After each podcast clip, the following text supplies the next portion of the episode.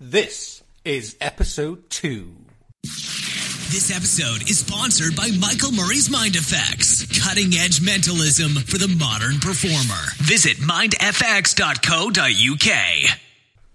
If superheroes had nail writers, it's the three mentalists walked into a podcast.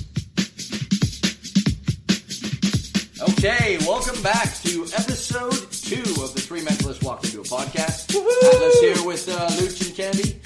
How, you? how'd you guys? Uh, how'd you guys do? I mean, it's been a month now. How, how you been? whole month. It's been a great month. Has it been a good month? It's been a busy month. Ooh, it's been a warm month as well. You've got to be kidding me, dude. This weather has been terrible. Ah, well, It's I'm- been appalling. Nothing shy of appalling. we've been in America. We're in America. Yeah, you know what? That would never happen in America. In America, it is warmer. I'm just gonna throw that out there. What, even Alaska? Is it hot in Alaska? Yeah, it's gonna be. It's got to be hotter than here. Welcome to the next episode. Thanks for joining us. In this episode, we've got loads of really exciting stuff planned. Luch, what's your month been like? What have you been doing?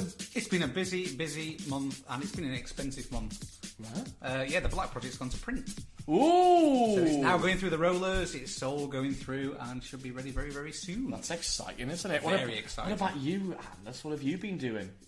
Yeah, I hate you so bad. 'Cause I, I, I know. I know what you're. I know what you're building up. I don't get to talk about any of my successes, none of the personal good stuff. No- like, I did. I did a gig for Halifax Bank the other day. Do you know what I mean? Went great. I, I don't get to talk about that stuff. What do I get to talk about, Ken? what do I get to talk about, Ken? Well, before we get into all about Atlas time, little quiet time for you, Atlas. Uh, let's talk about me. No, Atlas, this month you had a. What happened to you, Atlas? What what did happen? Yeah, what did happen, Why? Ken and Luch? I think he's got something very important on in September. Why don't you tell us more about that, Atlas? So this is what happened. I At- hate you both so bad. Like, why? Well, why? What We've got- possible justification could you have for that? So- As if it doesn't take enough of my time to drive here. That's quite. So, ladies and gentlemen, this is what happened this month. It was a few days after re- after we recorded the last, the first episode of the Three Mentalists Walk into a Podcast. I bet you were sat there wondering, how can we be worse friends? And so I called up Luch and said, I've got this crazy idea. So between the two of us, for the last month, we've been giggling in the background like little schoolgirls, Little sissy. little sissies, because we decided it would be really good fun to get Atlas on the phone and see how long he would speak to a complete lunatic with the most ridiculous questions you've ever heard in your life. So, what it is, I called up my friend Jasper Blakely, who a lot of us know as Kokov and many of his other characters, and said, Jasper, please get on the phone, record the conversation, and uh, see how long you can keep Atlas on the phone. Throughout the episode, we're going to keep coming back to this. And I, I, I hate that this is even happening. Because what's about to happen is we're about to play this stupid recording. Yep. And you're just going to cut back to it periodically. Because it goes forever. You wasted so much of my time. yeah, how long were you on the phone for? do you Like think? an hour and a half. Over an hour. Okay, let's go with the call. Let's hear what No, Uh, I happened. don't, I don't want to press the button. Do Oh, it. Come on. Press the come button. on, come on. Yeah, good.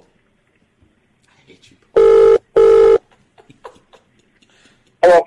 Uh, hi, is, it, is that at Atlas Brookings? Yep. Uh, hi, uh, my name's Andy Briggs. I'm ringing from Aviva, the insurance company. I'm the CEO here. I'm just, uh, I've been given your name by a friend uh, who says you do uh, like mind reading and stuff. Mind reading. Yeah, I do. Oh yeah, cool. No, um, no. The reason I'm ringing, we've got a, we've got a, well, it's like a 22nd and 23rd of This is like a September. bad we've got the flashback. Grosvenor House Hotel. We're looking for some entertainment, um, but we're not sure quite what we're looking for. Yeah, they're not We quite can't, sure if they want any. They might Let's, let's want to play juggler this out. or Let's maybe. play this out. I'm done. I'm done with this. I can't even. I can't even bear to listen to it again.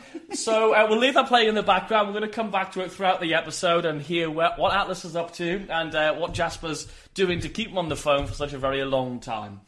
It's been a good month. Thank you to Cockoff. Thank you very much, Jasper. Let's he- let's head into the very first feature. So, hold on before you before you leave. I just want the audience at home to listen and understand. You can't see the face I'm giving you, but it's not a happy face, right? So just you have to imagine that this whole podcast is is me, angry face, Angry face. angry face Atlas. you Angry Atlas. Angry Atlas. Angrus. guys aren't even kind of repentant about this. He's, like just a like big- it's for a bit. He's a big angry bear. It's all right. We'll feed him a pizza in a second. Ah, and there's the copyright just there. Yeah, exactly. I'm gonna have to bleep that out. Well, We based bleeped on the out- last episode, you had to bleep a lot of stuff out. Yeah, we'll stop foul mouth swearing and Well, no, it wasn't. We just, we, Defamation just, we chant. upset a few people. oh. Beep, beep, beep, beep. Sorry. I'm gonna have to edit all that out. Yeah. You know, you know that's gone. You guys are like, yeah, we're kind of counting on it. Mentalism taboo. Yeah. You know what? I'm less excited for this section than I used to be because I got hosed last time. You're like, you're never describing to me again.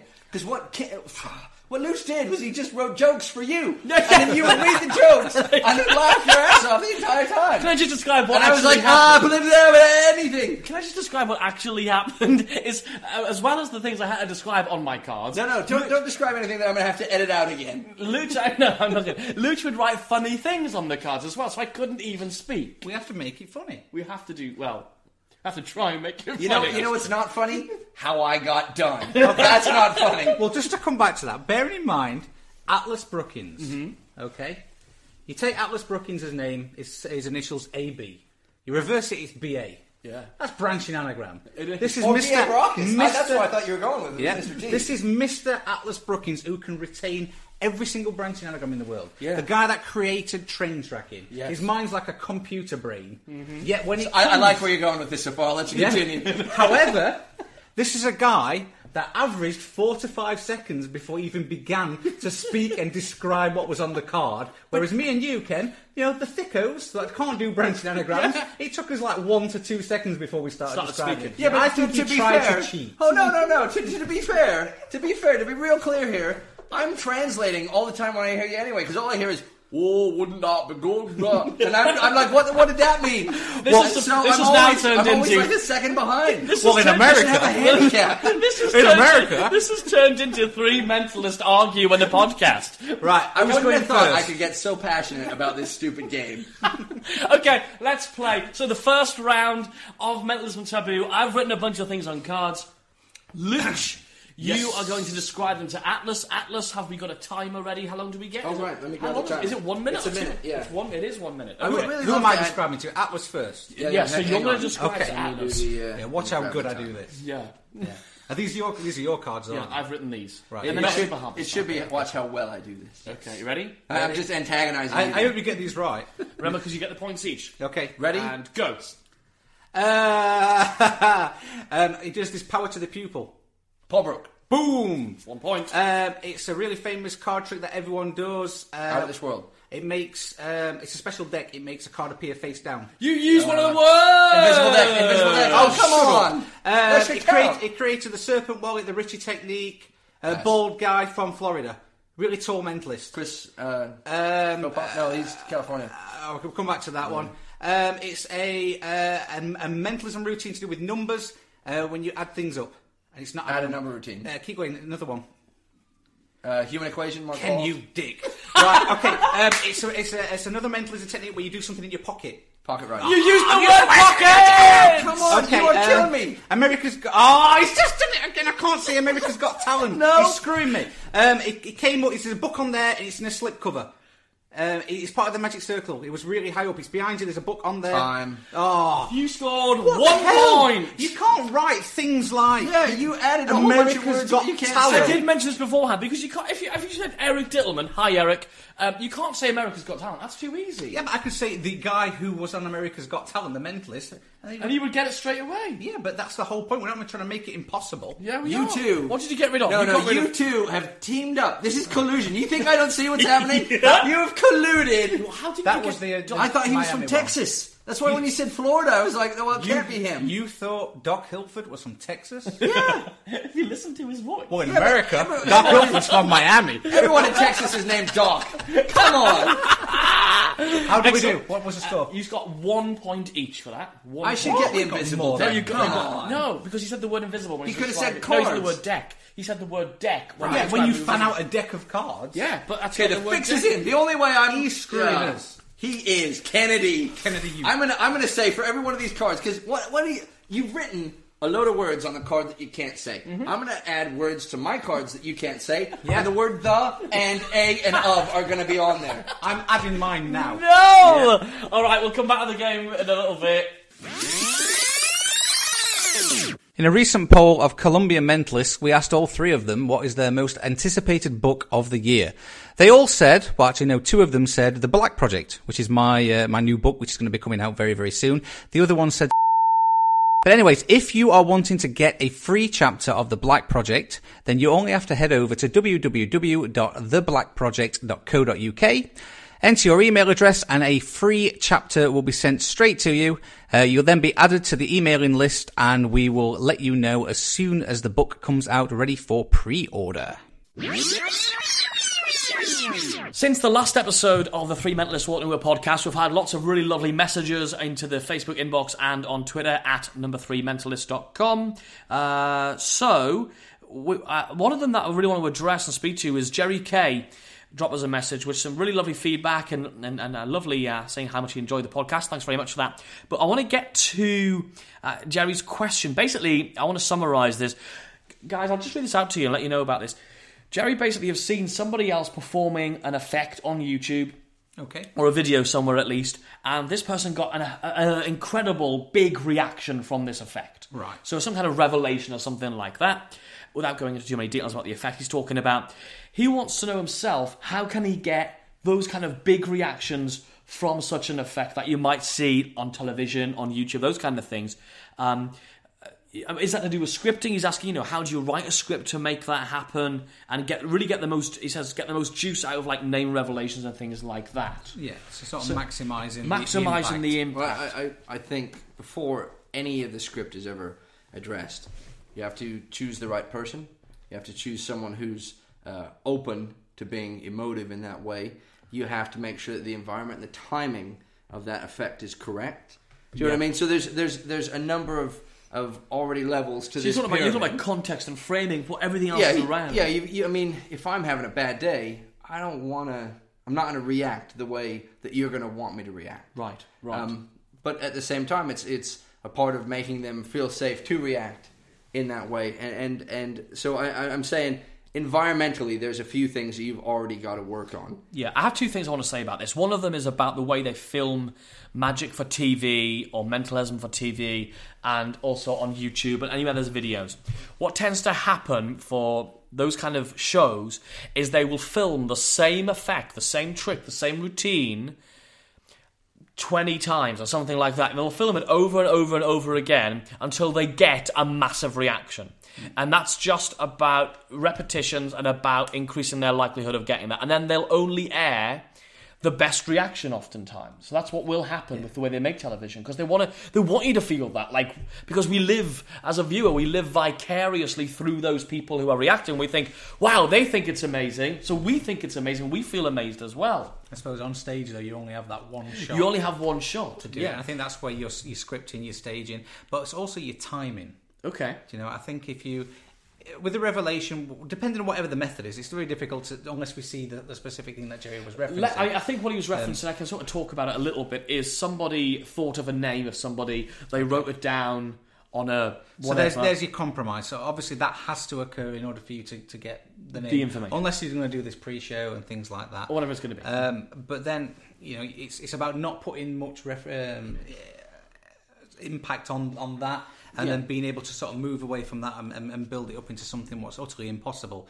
Because I think uh, if you build that suspense um, and really sort of point out how impossible this thing is, and you take them through a range of emotions. I remember doing something where I built this thing up and up and up and up, and just as I was about to reveal it, I made or I certainly suggested that this had gone wrong and instantly deflated things, and they were like, "Oh no, no, no!" And then you do the reveal, and it brought them back up and almost twice as twice as yeah, powerful. absolutely. Um, I often- that's one thing, you know. often with revelations i will I, I kind of do a graph and i'm going to be doing some lectures and stuff and talks about this i might even put a thing out or whatever but about a, a graph of, of the attention in the theatre so like you you drop it right down just before you reveal it one of the things um, that i've done that I did recently. I was on a, actually I was on a cruise ship, and one of the one of the bartenders came over to me and said, "Oh, you're the mind reader. and We've heard great things about your show. We don't get to see it because we're working.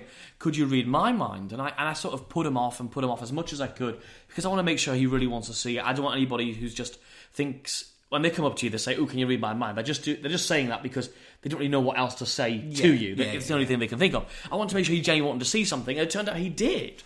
And he said, "In fact, if you do so, um, I'll get you some free drinks at the bar," which never happens on a cruise ship if you've ever been on one. So I said to him, "Okay," and I thought, "How can I make sure?"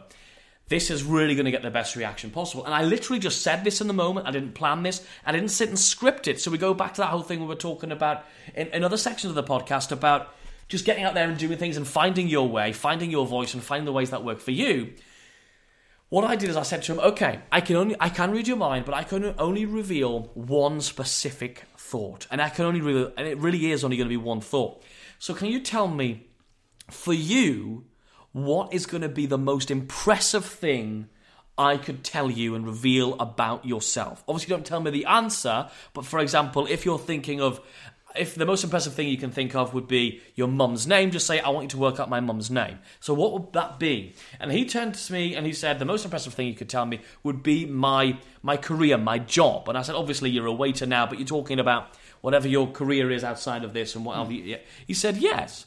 So I, uh, I, I asked him to, to, to scribble it onto a piece of card and put the piece of card in his pocket.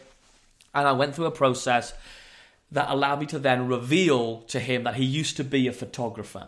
His jaw dropped to the floor. He couldn't buy me those drinks fast enough. It was probably one of the best reaction I've ever had from a one to one revelation. And I put that down to, and this is just conjecture, this is just theory, but I think it's because I didn't say to him, okay, think about your first kiss or think about your mum's name or whatever, because I don't know how important those bits of information are to him. But if I ask him what for you is the most important piece of information or the most impressive piece of information for me to work out about you, and he gives me the category, he's already decided that that will be impressive. And therefore, when I reveal it, when I'm successful, he, he's got no choice but to be impressed. I have a very quick concept that you know some you might find a little bit out there, a little bit weird. Okay. and that is to do it like a piece of music. All right. So I don't know if you ever listen to things like you know classical music or even something what's modern like Einhaudi. I don't know if you ever heard of um, I've never heard of Italian guy, fantastic guy, um, Ludovico Einhaudi. Oh, Okay. good to look into. You'll know some of his music because he'll put it on adverts and things like that. Okay. But if you listen to a piece of music that you like and you listen to bits that go fast, bits that go slow and calm, and then build and build into something that's really energetic and sort of dramatic, and, and sort of think of a routine that you could almost do in the same kind of. That's uh, a really clever way of pulling a structure unusual together, thing. isn't that? It, it, it is honestly. Um, I, I kind of view effects like clothes. It's not one size fits all. You have to match your effect to the person, and it has to be the right effect for the right person at the right time to get these big reactions. Now, as, Are you as far sorry, as Tim, I want to just clar- just clarification here. Are you talking about the right effect for the right spectator or the right performer here?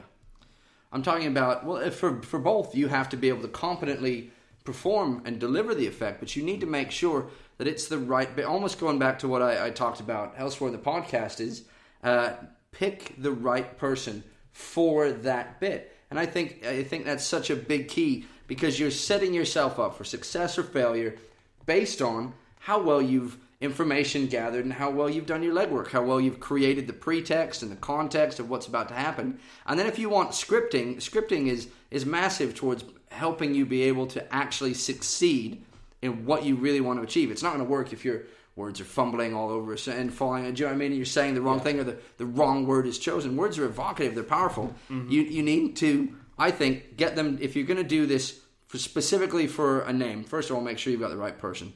Then get them to think of someone they care about. It has to be someone that they're inherently going to feel um, emotionally attached to. There's got to be someone they care about. Otherwise, this is pointless. Uh, then they have to think about an experience with that person or the last time that they saw them, and really get them to anchor into those feelings and draw from them feelings. And take that, take a minute, just breathe in, close your eyes, and relax, and remember the last time you saw this person. Think about how important they are to you, and just say their name again and again and again. And as you as you do this, your script is now going from think of someone's name, okay, bang, to think of someone's name, think about how you feel towards them, think about the last time you saw them, and take a moment and really, really consider the importance of that person in your life. And now, when the reveal happens, you've scripted it in such a way that it's going to be that OMG moment that you really want to have. Because you've almost revealed the entire emotion. You've got to build the emotion up, and then you're taking the cap off. it and exactly, allow it, to- it becomes it's allow like it to it's go. like shaking up a can of soda and then you know Yeah. fl- flipping the the cork on it. The, the point Yeah. is that you've given yourself every chance to succeed. You've set up the the right situation and the environment. You've chosen the right person. You've made sure that you have the right effect for that person, and then you have a script that's geared towards letting you be as close to successful in achieving what the end goal here is as you visualize it as possible and then you pull the trigger on it So there's kind of two bits to that. One of them, my brain first of all went, well, I have my set. I can't change my set to adjust to the person I get up. I've heard people talk about that. I don't believe that they really do that or they work very often. I've heard people say, well, actually, my, my set's completely fluid and depending on who I get up depends on what I do with them.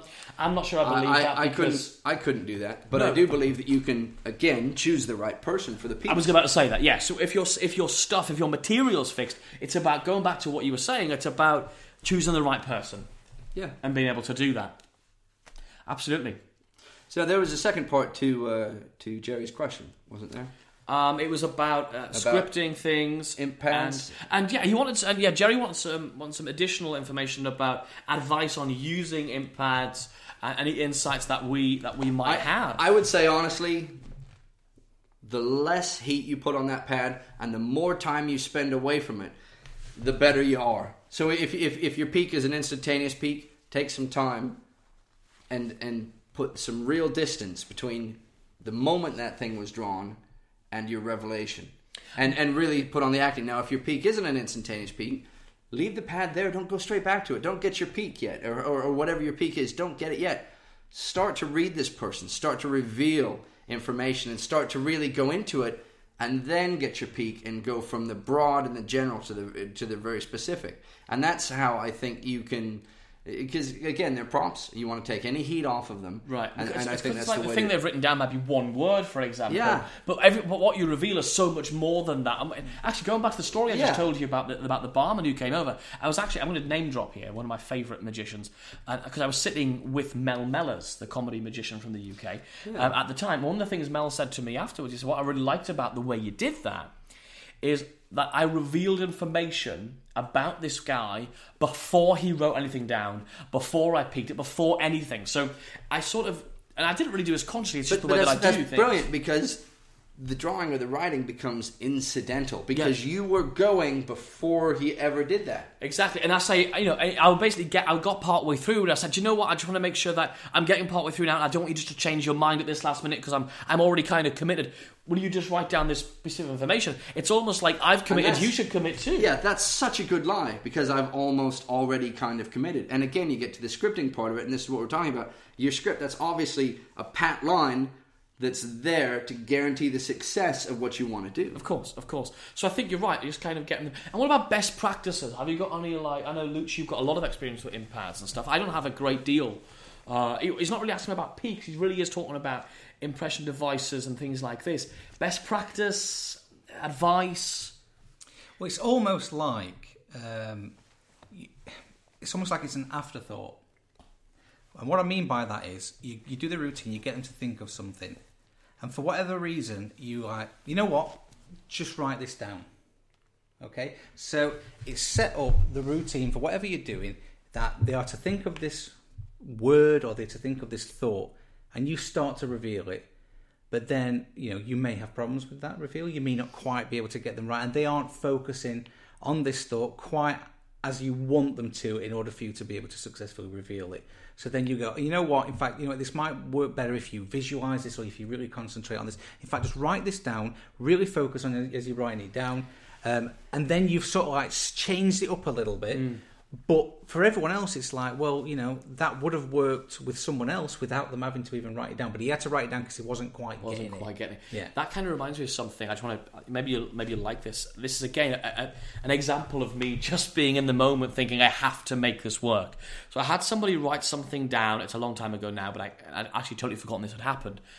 I do the, I do a tear, um, uh, and uh, I've picked the information, but I can't read it.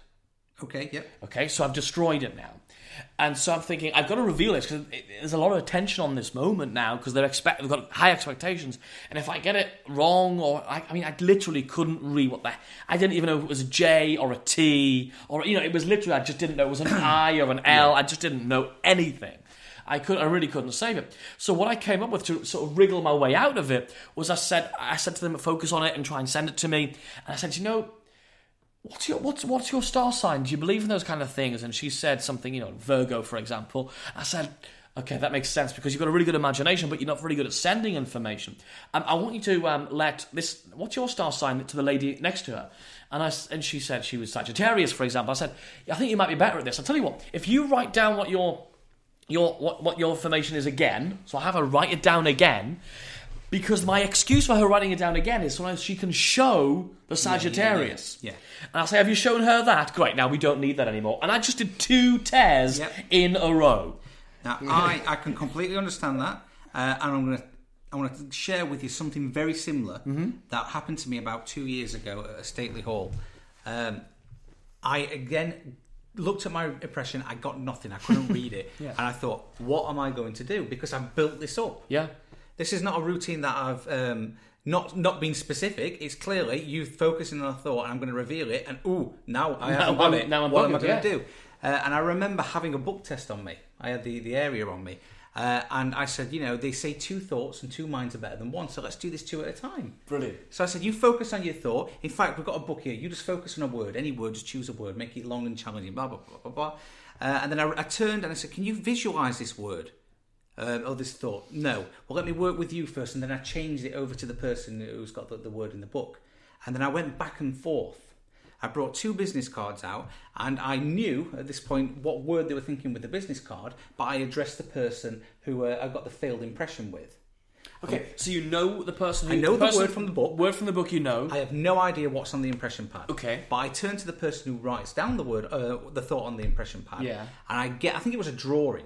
I think it was a drawing. But what I do is thought, well, it's going to be obvious if I'm writing something as opposed to drawing it. So I said, I'm not very good at drawing, so I'm going to write down what I think is the image that you're visualizing. Yeah. And I turned and I wrote down the word that he's thinking of in the book. The book, yeah. But I don't show anyone, so I keep it close to me. And I placed it down on the table and I said, Look, I'm committed. What's the word that you're, um, sorry, what's the image that you were focusing on? And she said, I can't remember. A sun, for example. For some reason, I think it was a well. Okay. You know, like a wishing well. Yeah, yeah. And I That's said, Fair enough. I said, I wouldn't be able to draw one of those. I'm very, you know, I'm rubbish at that. But that's why I had to write down what I thought you'd be getting. Now, I don't want to ruin it just yet because we said we're going to do two at a time, so I want to focus on your word. Now, before you even say your word, I've got an idea that I've got in mind what I think it might be. Now, just before you do that, just say, and I, whatever it was, I, I got them to focus on it a little bit more. I then wrote down well. Yes. Okay. And I laid that down. I longed it out a bit to suggest that I was Yeah, yeah. writing something longer and placed them down. Yeah. And I said, now, bearing in mind, I've placed it down before you've even said this word. Okay. For the first time, what is the word you're thinking of? And it was whatever it was in there. As I picked the cards up, I purposely dropped them. I purposely dropped one of them on the floor. Uh-huh. So I scooped them off the table. One dropped, so straight away the orders messed up. Yeah. In case anyone was following for which order I put it Nice on. little touch. Then picked That's it up. lovely, yeah. I handed up. I said, "Don't know which one's which." You were thinking of a wishing well. Turn it round. Wishing says well. And bearing in mind, I wrote this down before you even named it. What's the word? And you said it was uh, air sickness or something like that. Turn it round, air sickness. Boom, brought it back. And Fantastic. it's because So of a fail. so you- That's, yeah. that's very nice. I, I did um, just the other day uh, an impression where I had uh, the first the first drawing was an umbrella, um, and the second drawing I hadn't cleared the imp device, Oh. and so I now have So a that's mangled. tip number one when you're using them. Remember to yeah, clean yeah. the bloody clear, thing. clear, clear your imp device. But I had a mangled thing that I could sort of see the bottom of was an oval shape, and the first person I had I had gone through a very nice verbal um, sort of system where I watched them and, and asked them questions and talked to them and then told them what I you know what I thought it was. Yeah. So that was very nice. But this one, I had a shape and I had a hunch, and I thought this looks like an oval with maybe dots in. This could be a watermelon or a strawberry or something like that. And so I said, right, let's do this one differently. This time you're not going to say anything. I'm not going to ask you any questions. And I took a wrist and I said, I want you not to draw it again, but to imagine what it felt like to draw it just a moment ago. And I got the shape. And now, because I'm doing something different, I'm I'm always going to be right because at least the shape is correct. And then I said, now think of a color that you would associate with it, with this. This is is this red? Yes, it it is. But there's also there's also another color. Yeah, say for me blue, yellow, green, white, green. There's green. There's green up at the top part, yeah? And and she's saying yes, and so now I know my hunch is confirmed. Yeah. And it, and it is a strawberry. So I think if you're if you're doing stuff with int patterns, there's nothing wrong with changing up your presentation to again moving with the flow of what actually happens in performance to change it and and uh, ostensibly demonstrate another skill, but it's it's really just the same effect. Now, worst case scenario, if it hadn't been a strawberry, the second I made that shape with her arm, You would have felt that resistance. her her her, her hand went to her face, and and she was already convinced that you were there. that yeah. I'd like that I to was- issue a challenge, really. I'd like to issue the challenge to all of our listeners that next time it all goes pear shaped, next time it all goes pear shaped, Send it in. Let us know. Yeah, send us and let us know. But also, just commit to yourself that you're not going to just say, oh, "I'm sorry, it's gone wrong." See how far you can go, and let us know what you do to get out of it. And if it fails, still because you have Let to us just take a guess. because we'll all learn from the failure. We'll all massively learn from the successes and the failures. And remember, you can tweet us at Three Mentalists, and you can find us on Facebook. The th- at Three Mentalists walked into a podcast. Wow, that was a great set. I really, that was brilliant. That's some serious, serious info. And, and that was that was all because of a question. Because of a That was question. asked. So thank you, Thank uh, you, Jerry. Jerry. for for interacting. Thank you, with us. Jerry. It's really good to have you. Thanks. This episode is sponsored by Michael Murray's Mind Effects, cutting edge mentalism for the modern performer. Visit mindfx.co.uk. Tales from, the, trenches. Right. So, uh, Kennedy, apart from harassing me this uh, month, what what have you been up to? I mean, what what's your what's your sort of what stands out to you? Um, well, this is not. I, I haven't got really anything that stand out this month. I've been doing a lot of sort of businessy bits. No, no, no. I, I said come with something to entertain me. Yeah, if you don't, if but- you don't entertain me now, Right. But I thought what I was thinking about was something that happened to me long time, a long, long time ago, um, back in the dark ages. I don't know how old I was when this happened, and I can't even believe I'm going to tell you this. But here, here, please don't judge me. Is this the, the story? This is the story. so are you, are you now are you now going to claim that times have changed and you've changed with them and you're a Oh, I- I- wiser, I'll tell better, you more something. mature when you, man? When, when you hear the story, you'll realise how much I've changed. I can tell you that. So I think it was um, nine or ten years ago, something like that. Okay, and uh, I got a phone call to go and go and perform a show at one of the really nice sort of five star resorts somewhere in uh, either Greece or Spain or somewhere like that. And so I bet it was a wimpies. it probably was. Yeah, it was. It was a little chef. No, it was a Pontins or a Butlins. Yeah, yeah, yeah, yeah. Were you on a European tour? I was, I was on a European tour. Yeah, yeah, because England's in Europe, right? so, so off I go, and, and because of the way that I do things, and I'm, and I'm a bit, I'm not very good at being. When I'm disorganised, I get stressed. So, what I always do is I always reset my show after I've done a show. So when my show finishes, when I get back home after that show, I'll reset everything. So if anything needs to be written or any predictions and stuff, I'll reset it. So that means that, like in this situation, if a phone call comes in, I can just pick up my case and I can leave. So this was one of those situations they've been let down by their entertainment, or someone couldn't do it, something happened, and I had to go and do it. Are you sure that uh, they weren't let down by their entertainment after you've been there? Yeah, they were definitely. Well, you can be the judge. So I get there, and I'm, I'm doing this routine that I do called Primal Prediction, which I've shared with the community Yeah, a it's few good- years it's, ago. It's a good routine. All joking aside, I love it. Thank you. You're very kind. So I'm doing this routine, and one of the things that I have to do for this routine is I have to know what someone in the audience is wearing. So I, I peek through the curtains, and I see a person sitting in the front row. This lovely-looking lady, you know, older. Hold on, sorry not to interrupt you, but, Yep. um, But- going back to one of those underused mentalism principles, stalking. Remember, that's, that's another way to yeah. find out what people are wearing. people are wearing, That's, that's an episode one callback for all you listeners. Oh yeah, yeah. So, so I, I peek through the curtain and I see what this lady's wearing, and I write it in my prediction. So I write down she's wearing a black sparkly dress and maybe red shoes, whatever she was wearing. I can't remember. Like Dorothy. Yeah, right. Yeah, like Dorothy. So, and I put that into the envelope, which I think she's going to. I'm going to make her choose. I've got three coloured envelopes because I'm doing a routine about the perception of colour. I've got a red one, a blue one, a green one. I put it into let's say the blue one. Put it in my pocket, and uh, ladies and gentlemen, please welcome that mind reader guy Kennedy. And on I walk, everything, everyone's clapping, up, uh, you know, appropriately. And I'm thinking, my first routine here is about the perception of colour. So I have a, a, a way of selecting somebody so it looks random, and, but I end up choosing the lady whose description I've written in the envelope.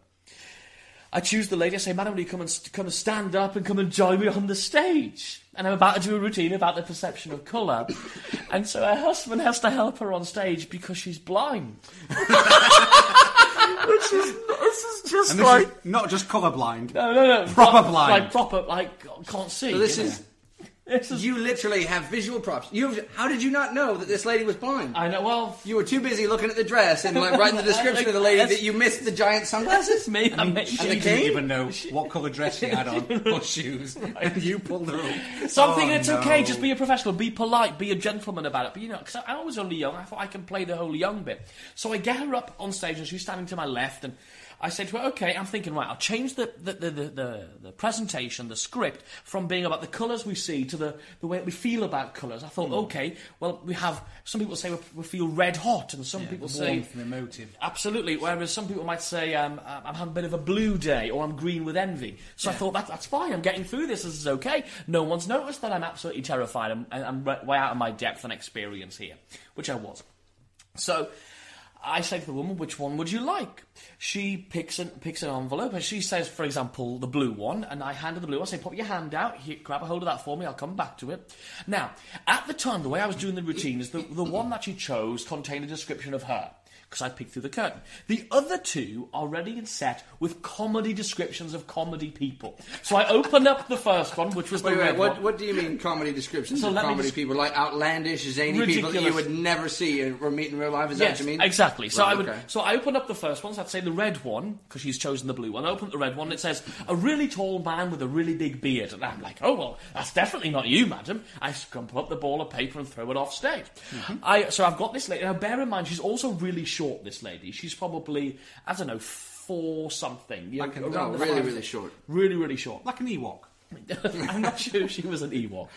But she was. Com- remember, she's blind, and I'm terrified because I don't know what I'm doing, and also she's really, really short. I open up the second comedy prediction, and I look down at what I'd written. Now, bear in mind, I preset this before I left the UK, probably a few days beforehand had you between for- gigs. have you forgotten I'd what you've forgotten written? what I'd written inside, and I So open wait, up- you've created some outlandish, buffoonish character, and you've you're now about to open it and remember.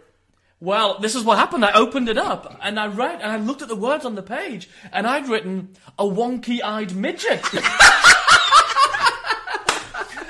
this woman's blind and about four foot tall and she's standing next to me. And so I did the. And you can't. And now you can't look at it and say, "Well, that's definitely not you, man." Because the truth is, it probably describes her better than what I've written the ones she's holding. so, so I did what I was Obviously, you've got to be a professional now You've got- because yeah. you can't you can't do that. You're like, It's oh, all- two out of the three envelopes describe you. so you've got Some better than others. This is a multiple out routine. it is now. It's so, it's so, it's so. So what I did is I came up with a new method, which was, well, I just thought I'll say something else because she can't verify any different anyway. That's So quite you- insensitive, isn't you it? misread. I misread the whole thing. I say, thing. oh, a taller man with a big beard. And then, because I'm all flustered, I throw it off the stage because I'm all flustered. into her husband's lap, and he opened it up. he was like, "Hey, wait a minute!" Was he, the husband, a taller man with a Oh, beard? man with a That would just be But then, but then to perfection. get out of it, but then I'm so flustered I turn to her and say, Open up yours and read out what it says. She's blind! that was the worst gig of my life. That was the best gig of your life. So, I mean, we Wow. just got, we got through it and I closed the show. I'm and just amazed that you you literally kept composure up to that point, and that's when you decide to blow it. Right. It's on the finale. You're like, "Here, I've forgotten you're blind now." It's totally driven every other decision I've made up to this point, but now You, you can't end the story on that. What, what, what happened? So I just went, oh, I'll grab that for you. And I just sort of grabbed it, read it out, said, a nice lady wearing this, this, this, and this. And give her a big round of applause. Off she went. I continued with the show, and those who stayed till the end quite enjoyed it. All three of them. Those three of them. those who stayed. They, they, they- you raise a good point though, and, and I know Luch and I have run into um, these situations in the past before where you go uh, you go to do your gig and there's someone that's blind, and that's part of why I am a big fan of anagrams is they can participate, they can do a lot of things with you anyway, Mm-hmm. um, and and there's no sense of exclusion, there's no sense of hesitation, or you know they don't ever get the sense that you weren't 100% ready and prepared to. to I think a lot of people to have got stories as perform for well. it. A lot of people have got stories around, you know, I got somebody to stand up and they were in a wheelchair. You hear that a lot. Yeah. Um, but y- we all have those things and they're going to happen. And if they haven't happened to you yet, then the more gigs you do, the more, more chance you've got of it happening. You have to, I mean, my whole thing is just stay professional, think, what do I really, what's the right thing to do in this situation? And you have to do it. Okay, I think it's probably about time. Before we get too deep and serious, I think, uh, and before we get any further on this, let's go and check out where we're at with Atlas and see if he is Oh, come on. still Where is on the phone to Jasper. Get- For, it's just for adults. No, no, it's, it's for adults.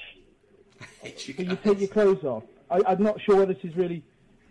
I, I may have misunderstood this. It doesn't sound very suitable for a, you know, a big black tie event. Is that? Yeah, right. I'm just done What, with that. what yeah. wasn't suitable for a black tie event, Atlas? Yeah, it's not. It's not important. Just What uh, happened? I think it's very important. What wasn't suitable? You know what? Let's let's go ahead and cut. Right. Well, uh, you know, sometimes you surf on the internet, you find something a little bit funny. I'm going to give a free tip to all the mentalists out there. If you are performing, if you want to perform professionally, take some time to proofread and double check your ad copy. I came across this absolutely brilliant, brilliant description in an about section of someone's Facebook page. Now, I'm not going to name them. Uh, we'll call them Joe Mentalism. All right. But here we go. It says an incomparable showman, a powerful motivational speaker, and a masterful psychic entertainer. Joe Mentalism, too short to make your next event unforgettable. Too short. Yeah, too short What's he to supposed make your to next be? event. Is it be sure? well, he's, it's probably is sure to make your next event unforgettable, but I don't. It just came out somehow. Joe Mentalism, too short to make your next event unforgettable. I wonder if he's got a wonky eye as well. the, the problem is, I mean, it, it changes the, the meaning of the whole blurb completely. Joe mentalism is sure to make your next event unforgettable, or too short to make your next event unforgettable. It's hilarious, and and it's, it's one of those things where you just look at it and think, ah, poor guy, someone should tell him. So, Joe mentalism, consider yourself told, buddy.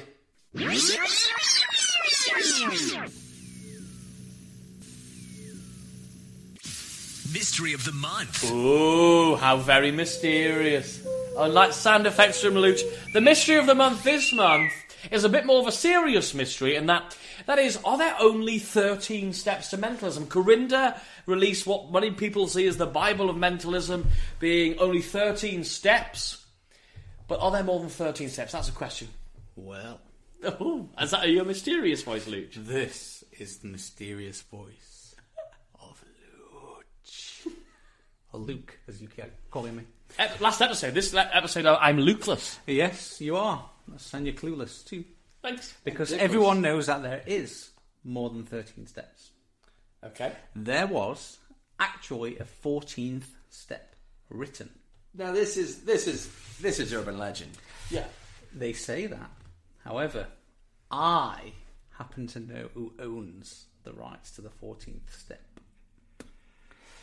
And that's what I'm going to say. Oh, really? You're not going to tell us? Yeah, I was, I, was, I was told in secrecy a number of years ago that there was a 14th step. And do you know what it Somewhat- is? No, I don't know what it is, what it contains. I think it might Did, have did been. you not ask? Yeah, but they were very, very sort of tight lipped about things, and I kind of got the feeling that it was stuff that didn't get into the the original thirteen step. No.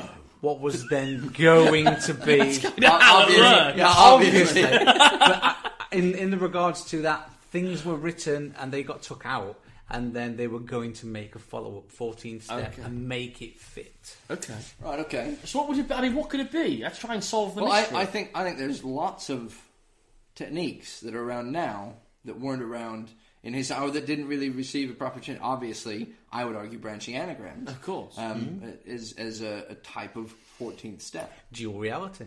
yeah. I mean, maybe, maybe, maybe if you go above branch anagrams, maybe like more like logic puzzles type Yeah, thing. th- there's- or- because you do that nice thing, which is like a logic. It's not a logic puzzle, but it's Yeah, almost yeah. based on a logic puzzle. Yeah, there, there's there's a lot of techniques that do feed into some propless work that aren't really covered in the 13 steps. Mm-hmm. Even even to some extent, um, some math tricks, some math effects. Yes, I, I- I think it could be math tricks. Actually, it could have been because they don't have a section on mathematical tricks, do they? Well, they, they do they do Oh, the there's- day there's for any mental day. stunts. Yeah, there's Yeah. there's mental stunts. and aren't there? mnemonics and things like that. Yeah, but it's not Seems to remember. maths. No.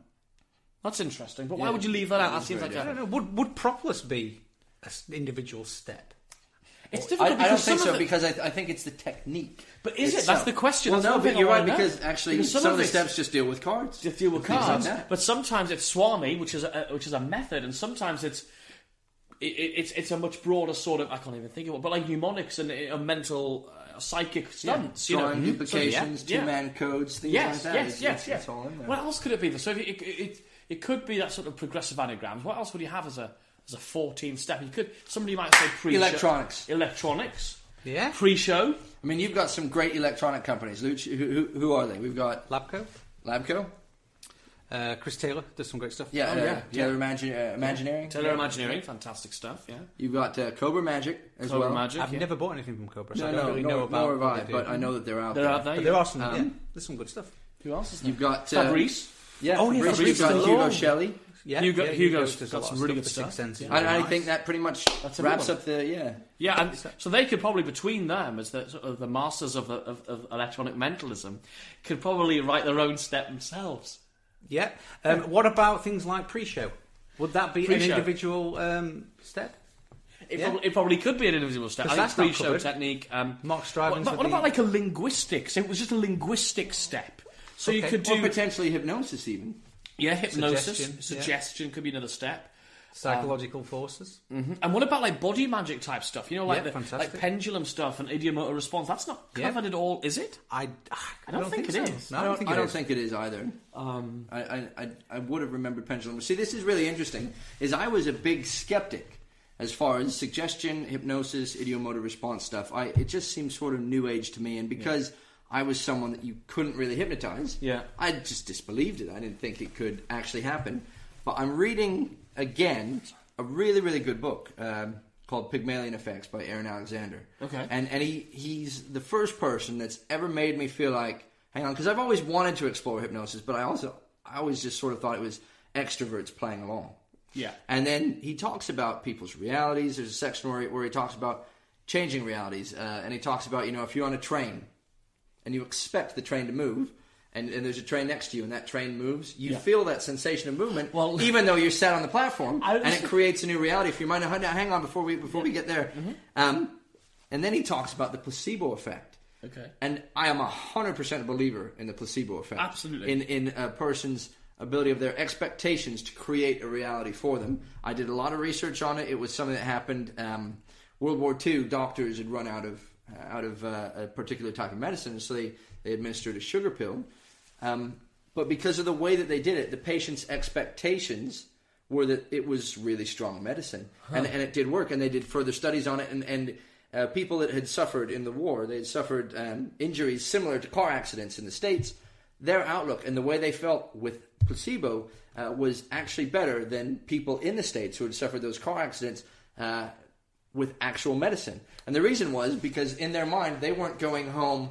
i- i- If, if I'm if I'm in the states and I'm fine and I'm safe, and then I have a, a life changing car wreck and I lose my leg, my outlook for my future is very different. I had a rosy future and now I don't. Now if I'm a wartime uh, veteran that's lost a leg or something, Yeah. I'm thinking, gosh, I'm going home. I'm going to be with my family again. I'm safe and I'm a hero.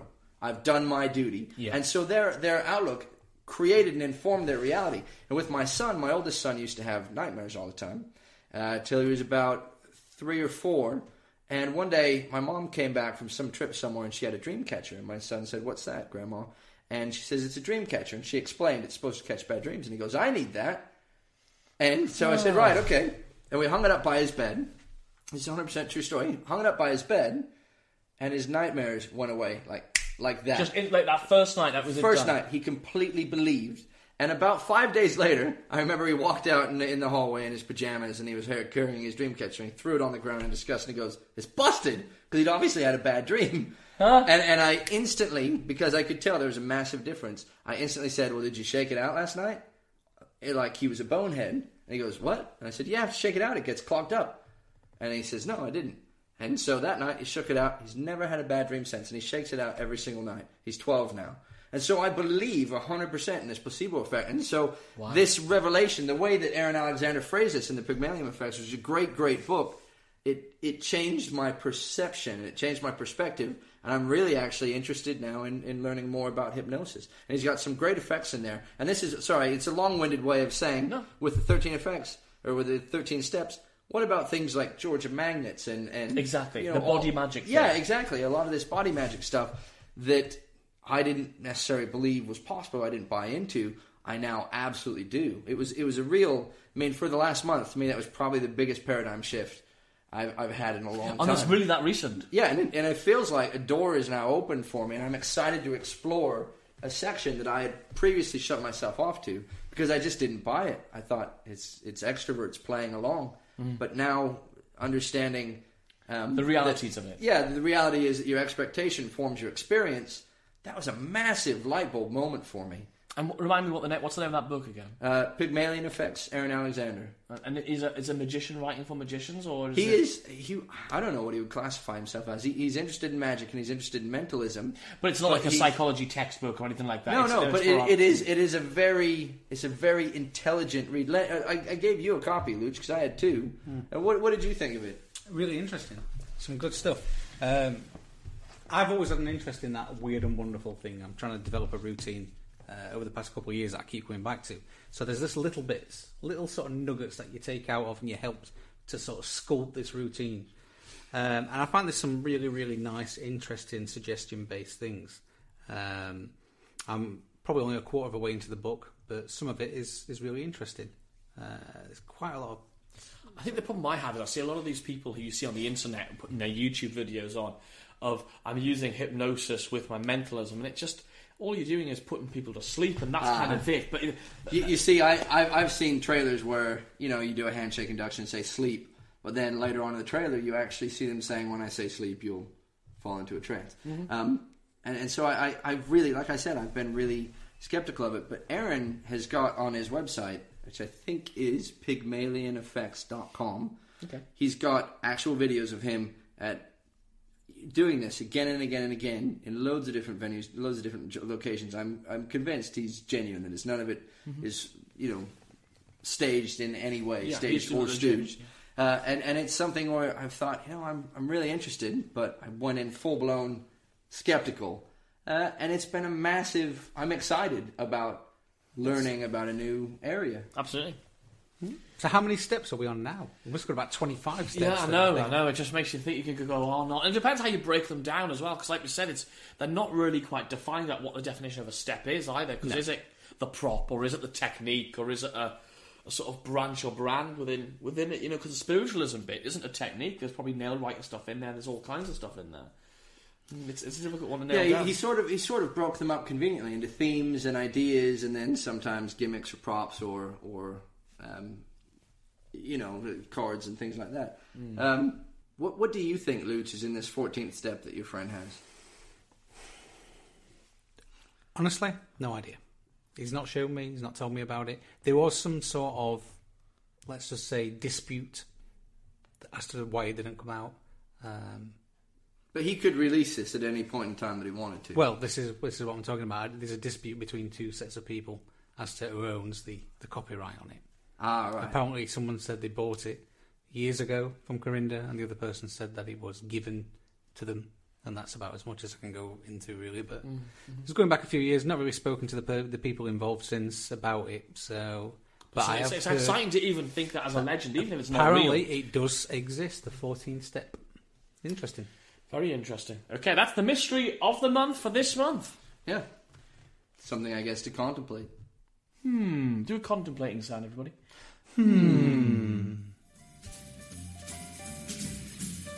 The cafe thread to watch.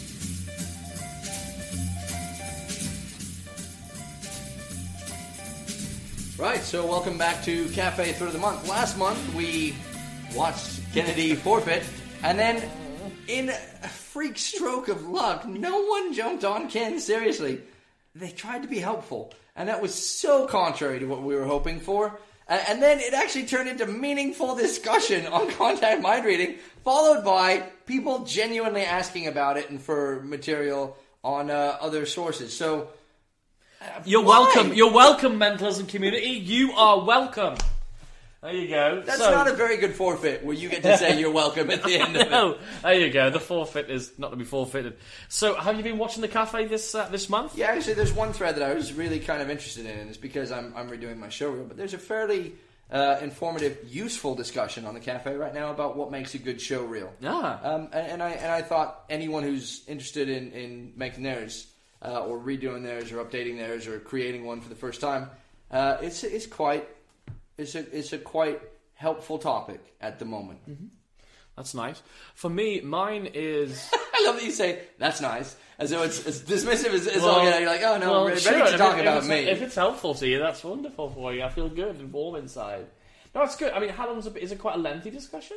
Uh, it's it's only just popped up recently, but I'm I'm enjoying it. I'm enjoying all the different links. Mm-hmm. And people are sharing I'm enjoying- their ideas Yeah, and what yeah, e-, they've done and- exactly. And and what's nice is that so many of them match up with my own already. But there's always a few little ideas that make you think and go, hmm, Well, that's a clever thing. Yeah. yeah, maybe, maybe I should incorporate. It's this sort of that into whole this thing as like you don't you, know, you don't know what you don't know. Like until you go into that, you think, oh, what you know, what does make up a good show reel? It's something I've done a lot of research on, so I should really take a look at that as well.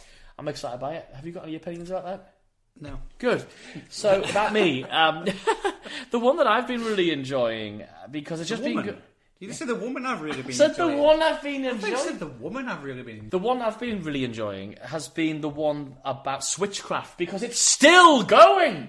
People are still want another way to switch a billet. It's just this massive. You're looking at me really strangely, but you you know the who who who's is it? Elliot, Elliot Breslin. Uh, yeah, it's it's just this massive thread. It's like 14 pages or something like that. It's well. Wait, more he than keeps that. coming out with freebies. I think genuinely, Switchcraft is one of the best deals out there. Absolutely, it's ridiculous. It's a phenomenal resource for.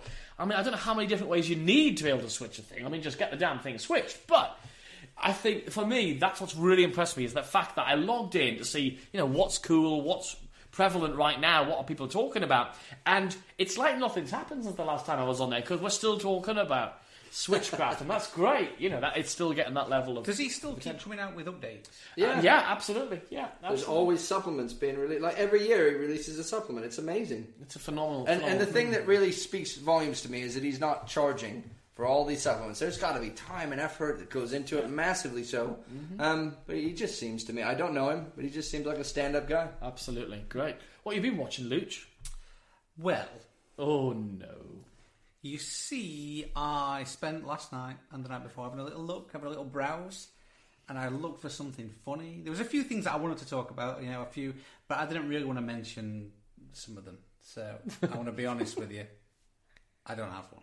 You don't have one. I don't. It's Oh yes. So let's find him something ridiculous he has to say as well. So like we have to find him. A, Yeah, yeah, yeah. You can't just go any reviews because what will happen? happen is the people that listen to the first episode will spot that and go, oh, I know what this is. Oh. Rah, rah, rah, rah, So we rah. need we need to change the phrasing ever so slightly. So let's find something. Um, Darren Brown throat reading, lip reading. I think you should post on this one and talk about that you're releasing an ebook about this. Um, Please inbox me for more details. I really, I really like the concept of that. I think Luch is, is finding this penalty a bit difficult to swallow. I already have enough private messages from Steve, I know. from Steve Brooks trying to sell me crap. I know. don't want any more of these automated garbage, I know. you know, messages. so the words you're looking for are Let's just go down. I'll Just, what have we got here? Just out of curiosity, how long is your list of books you have read? Are you sure I have to write this? Can I not write anything else a little bit? no, funnier? no, I, Oh, a little bit funnier. Oh, So what, what am I writing? You're writing. Uh, what should we have it exactly? We should have for anyone interested. Okay. I am very close to a release, to an ebook release. on this subject matter and my experience with it. What's the subject again? Lipping? Lip, lip Throat reading. Lip reading. For anyone interested, I am very close to an ebook release on this subject Yeah, matter. matter. Uh, please inbox me for full details. Please PM me. for Yeah, full please details. PM me. This will be an extremely limited release. and I think extremely needs to be all caps. yes, absolutely. Following this, I will be going into retirement. I'm kidding. You don't need to write that bit. No, everyone retires. I don't want to be back next week. yeah, you happy with Yeah, that? and then what's your usual sign off that you put? Uh, Love and hugs. Kind regards, I think. Shabba. Okay, now read the message back to us. Yeah, just Okay, so this is on Penny, uh, and it's called Darren Brown throat reading slash lip reading. it's got nine likes. It's up to six Ah. pages, so it's got a lot of people Now following. this it. this isn't a thread that's been resurrected, is it? Uh, I don't know. no, I've already got this is a current thread. That's why. That's what makes it so Scroll funny. scroll up to the top of the page. I there's think it six has to have been pages. resurrected. This is 2015. Oh, hang on, it says there. So you've come back to a thread over a year later just to bump it. Ah, so it must be an old one.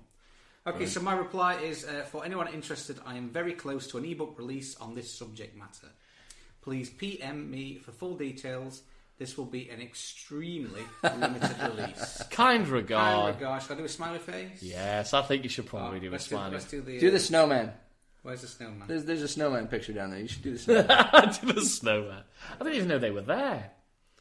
There you go, all the little I don't see a emoticons. snowman. Atlas is making things up. Where's the snowman, Atlas? there's the, he's right there. What is wrong with you two? Oh, yeah. yeah, yeah. Next to the shiny Christmas tree. Three balls with a hat. on. Yeah. Okay, right, here we go. And just watch, and hopefully this will properly kick off. There we go. It is hoping so. there on the penny for your thoughts thread now. Ah, feels Brilliant. better when it's not me. Yeah, it's it's so much better when it's not I have you. a private message already. Mentalism Taboo. Welcome back to Mentalism Taboo. Uh, the first round was quite eventful, a little bit. Uh, Controversial. Yeah, I'll say Uh. Ken trying to hose us. Um, so second round is Atlas is describing the cards that I've wrote and he's not seen yet to Ken. Mm-hmm. Uh, have we got a minute on the timer? we Minute do on the indeed. clock. Okay, so a minute, three, two, one, go. Come on, let's go. Go, come on, we can do this. Oh, oh gosh. He passed Uh, already. okay, this is a classic psychological thing involving shapes. What two shapes would those be? Circle in a triangle. Yep. Um, But You're not really. Come on, come on, come on. Computer okay. brain. Uh, I'm He's trying to passing- help you here. He's passing. So Wow, well. you are just. So, oh my gosh. Uh, okay, this is an effect um, It's an that has to effect. do with with uh, clock and a specific stopping of the clock Oh. by the same guy that did the mother of all book tests. The stopping of a clock by the Yeah, guy. another famous routine he did. I, I'm trying to help. Just get out watch, of here. stop, clock, stop. Uh, right, so obviously pass. Uh, okay, this one uh, was a James Bond film title that has to do with playing cards and gambling Bullet, uh, uh, by the Thunderball. guy from uh, Uh, the guy who did Stunners. Oh, Casino Royale. Yep, nailed it. Uh, and and time, you're not you're not gonna get I'm this. sorry. Wow. I'm, s- you We you have- passed on about four of them. Yeah. They're really tough. Oh. Let's, uh, read, read some out. Let's see which ones you passed on, because that's... The Destiny Response by Destiny's Richard Response Bush. with Bush. Oh, my goodness. Bouta by Scott Grossberg. I've never even heard of that. Uh, now is the time was the one for. for I didn't even... I Ted never... I Cameron. didn't know that was the name Um, of it. I mean, Ted... Geist, Harling, and Nirup. I mean, that sounds like a law firm. That's right. Gonna make this game more challenging you for you. are horrendous. Yeah, I'm the best. All right. So okay. now I've got three points because Ken got two. Okay. Yes. So Ken got two. three is the benchmark to beat, which is pretty bad because that's actually worse than I scored last week. So let me see. last we're, one. we're now going to enter the third round where I just need to get two to win. That's what you're saying. Is that the, So in the other thing? next round, you just need to get... No, you need to get two to draw. Two to draw, three to win. Yeah. And who's, who's going to describe to me? I'm going to describe them to you. Okay, so if you do, if you don't do this, So right, here, here's the thing: I'm is, gonna is punch Kennedy's Kennedy Kennedy is either going to win or lose because he's already got two, Yeah. Yeah, I can only win. yeah, you can or, only or win. lose if Loops doesn't get any. Or completely lose. Wink, wink. All right. Shall we uh, head back to the next section? All right, Atlas. I've got a. All right, Atlas. Stop snorting coke. You bastard! I did that on purpose. No. All right, Atlas, you're sitting there with a bit of a smirk on your face. You've been sitting here this whole time, sort of giggling away to yourself. You're obviously, you've got something planned. He's You're got a sitting- knowing he's look. got a no look. I, I do. What's happened? I've got a little surprise I put together for Luch because Luch, a lot of people don't know this about him, but he's um, he's the kind of guy that he confessed to me very quietly one day that he's got little lightsabers, I have no idea. and he'll he's been caught playing in his front room with his lightsaber by his girlfriend. It's not a euphemism for something else. Have you really got lights lightsabers? Now, imaginary ones. Yeah, but you, your imagination makes things come alive, and that's what I that's what I enjoy about this is that your imagination makes things come alive, and you you actually still pretend as an adult, and I, I like that. Um, I have, I have been known to. pre- You know, I, I have been known to sort of pretend to be a Jedi in the privacy of my own home. Amazing. So, so so what I like about this is that um, Lucha's got a really good imagination, and a lot of times we'll message back and forth on Google Chat while um you know while while we're apart. Uh, so I'll get on email, Luch will see I'm online, and we'll just message for a minute back and forth. Uh, but Luch doesn't just message me; he's got this whole other personality called Roboto. And I thought, wouldn't it be great? Wouldn't it be great if I could take some of the chats Luch and I have actually had on messages and bring Roboto to life? Oh. and so that's that's what we're about to hear. Is I've I've done that again. Oh, no. These characters in your little mind, and he really he sticks to the character. He believes that Roboto is actually there. He'd be like, check with there. Master Luch standing by. I mean, he's crazy. He literally is there. He's basically Roboto is my assistant when I'm not there, but really, I, it's me just doing it. Are you kidding? See, I didn't. I didn't- wouldn't have believed that you'd ever admit that Roboto's not real. I cannot wait to hear this. oh no! so here we go. With without any further ado, Luch, I'd like to introduce you to a figment of your imagination, and I hope he sounds just like you have him sound in your head. Here you go. From an actual conversation. I am Roboto. Oh, hey, Roboto. How may Roboto bring joy to your day? Um, well, Roboto can uh, bring joy to my day by forcing his friend Luch to hang out with me later tonight. Stand by.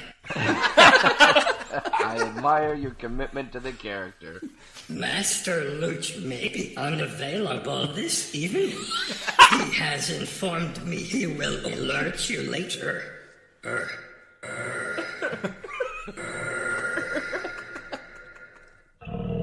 Roboto, is your is your battery dying, Roboto? Quick, his- Roboto. his uh, battery what time died does there. Master Luch want me to pick him up on the way to Tyneside tomorrow? Stand by. Master Luch requests a 12 p.m. collection for shuttle ship to shithole. Okay, Roboto. Uh, let him know I'll be there. that was so Signing off. tight. Oh no. Roboto. Battery 0.75%.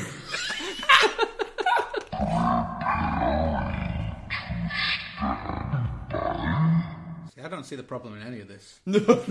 this is the way you. So that's who. So- that's who. yeah, that's, Roboto that's is. Roboto. And what I loved is Luch even remembered that exact conversation. He's like, oh, that sound tight or yeah. Because he, he lives this in his head. So I, this is going to get sinister now, isn't it? You're going to do This something is, it silly. actually sounds like Yodron meth. Yeah. So does that does that kind of like Roboto sounds in your head? Um, if it was broken. Mentalism that should be banned. All right. So last month we did a section called "Mentalism That Should Be Banned," and we brought up. I think it was between us that we didn't like the seven keys to bald pate. Yeah, I think Atlas had um, pseudopsychometry that we talked about. Um, Mm-hmm. Still hate it. What did you? I can't even remember. I don't know. It was really fascinating. I was. I was right. I was. I was. Yeah. Yeah, well, it's interesting that you can't I remember. think, I think you were living dead test. Living in Ah, death the test. living- Yes, but then I came up with a solution for it. You've come up with a solution for it, which is Yeah. actually quite cute. Yeah, yeah. Uh, yeah, mine was seven keys to ball, or seven keys to watching paint dry. Yeah. seven keys to sticking needles. And in it my seems to eyes. have really captured people's attention and Well, I, people's I made imagination. I made a challenge You did. um, to anyone out there to make seven keys to ball paint at least just remotely interesting. Like livable through. just something that I could at least go, okay, there is hope in the world. And then we got quite a bit of interaction from that. We've had quite a few. It's been um, amazing. responses to It's that. been great. So if you, uh, Uh-huh. I, I, I'm going to go ahead and raid on this parade. There were a lot of responses. not many of them were great. Most of them were terrible. We've had ideas from people about chastity belts and Chastity Um, locking people together and rooms with hookers. astral projection, was Astral one. projection was one. And, um, but There were, what's there were the- some. There there were definitely some unique takes. Some on it. unique, but nothing that really grabbed my attention. well, But, but the thing is, I mean, remember, if you do want to participate, uh, like like so many of people have, uh, you can do that by tweeting at us, and that's at the number three mentalists, At three, the number three. Oh. mentalists, or you can remember you can uh, you can inbox us and comment and post on our wall and Facebook. Three mentalists walked into a podcast. Now, one of the people who did that was the man himself from Britain's Got Talent. America's Got Talent. No, so, well, yeah, well, yeah. Sorry, America's Got Talent. I don't and, know if I want to let that slide. Oh no! He was definitely America's Got Talent. He was definitely American. you, you probably wouldn't have been so tongue tied if you didn't have a drumstick in your mouth right now. That's true. You Or- turkey boy. Run, run, Gobble run, gobble run, run, gobble gobble gobble gobble gobble. The main man, Eric Dittleman from America's Got Talent, wrote this, and I'm going to just read it from what from his message. So, Okay, so Eric Dittleman, this is his solution or one of the uh, solutions to seven keys to do- sticking needles in my eye. Yeah, I do have to say it was my personal favorite of the submissions. Uh, Okay, yes. cool. We, ha- we can only pick one, so if you did sub- uh, you, know, you submitted it, it just means it wasn't quite as good as Eric's. You should have done a little bit better. So, uh, the performer invites a couple to join him centre stage, where an open casket is visible. Moody. Mm. Ooh, got my attention. I straight like away. it. The performer suddenly pushes the man into the casket and shackles it closed and bolts with a padlock. It's like a, it's like one of those radio dramas. Like it. Yeah. The one key that opens the lock is introduced and tied to a heavy dumbbell. It is mixed with several identical non-working keys that are also tied to identical dumbbells. A tarp is removed, revealing that the casket is on a conveyor belt leading to a wood chipper.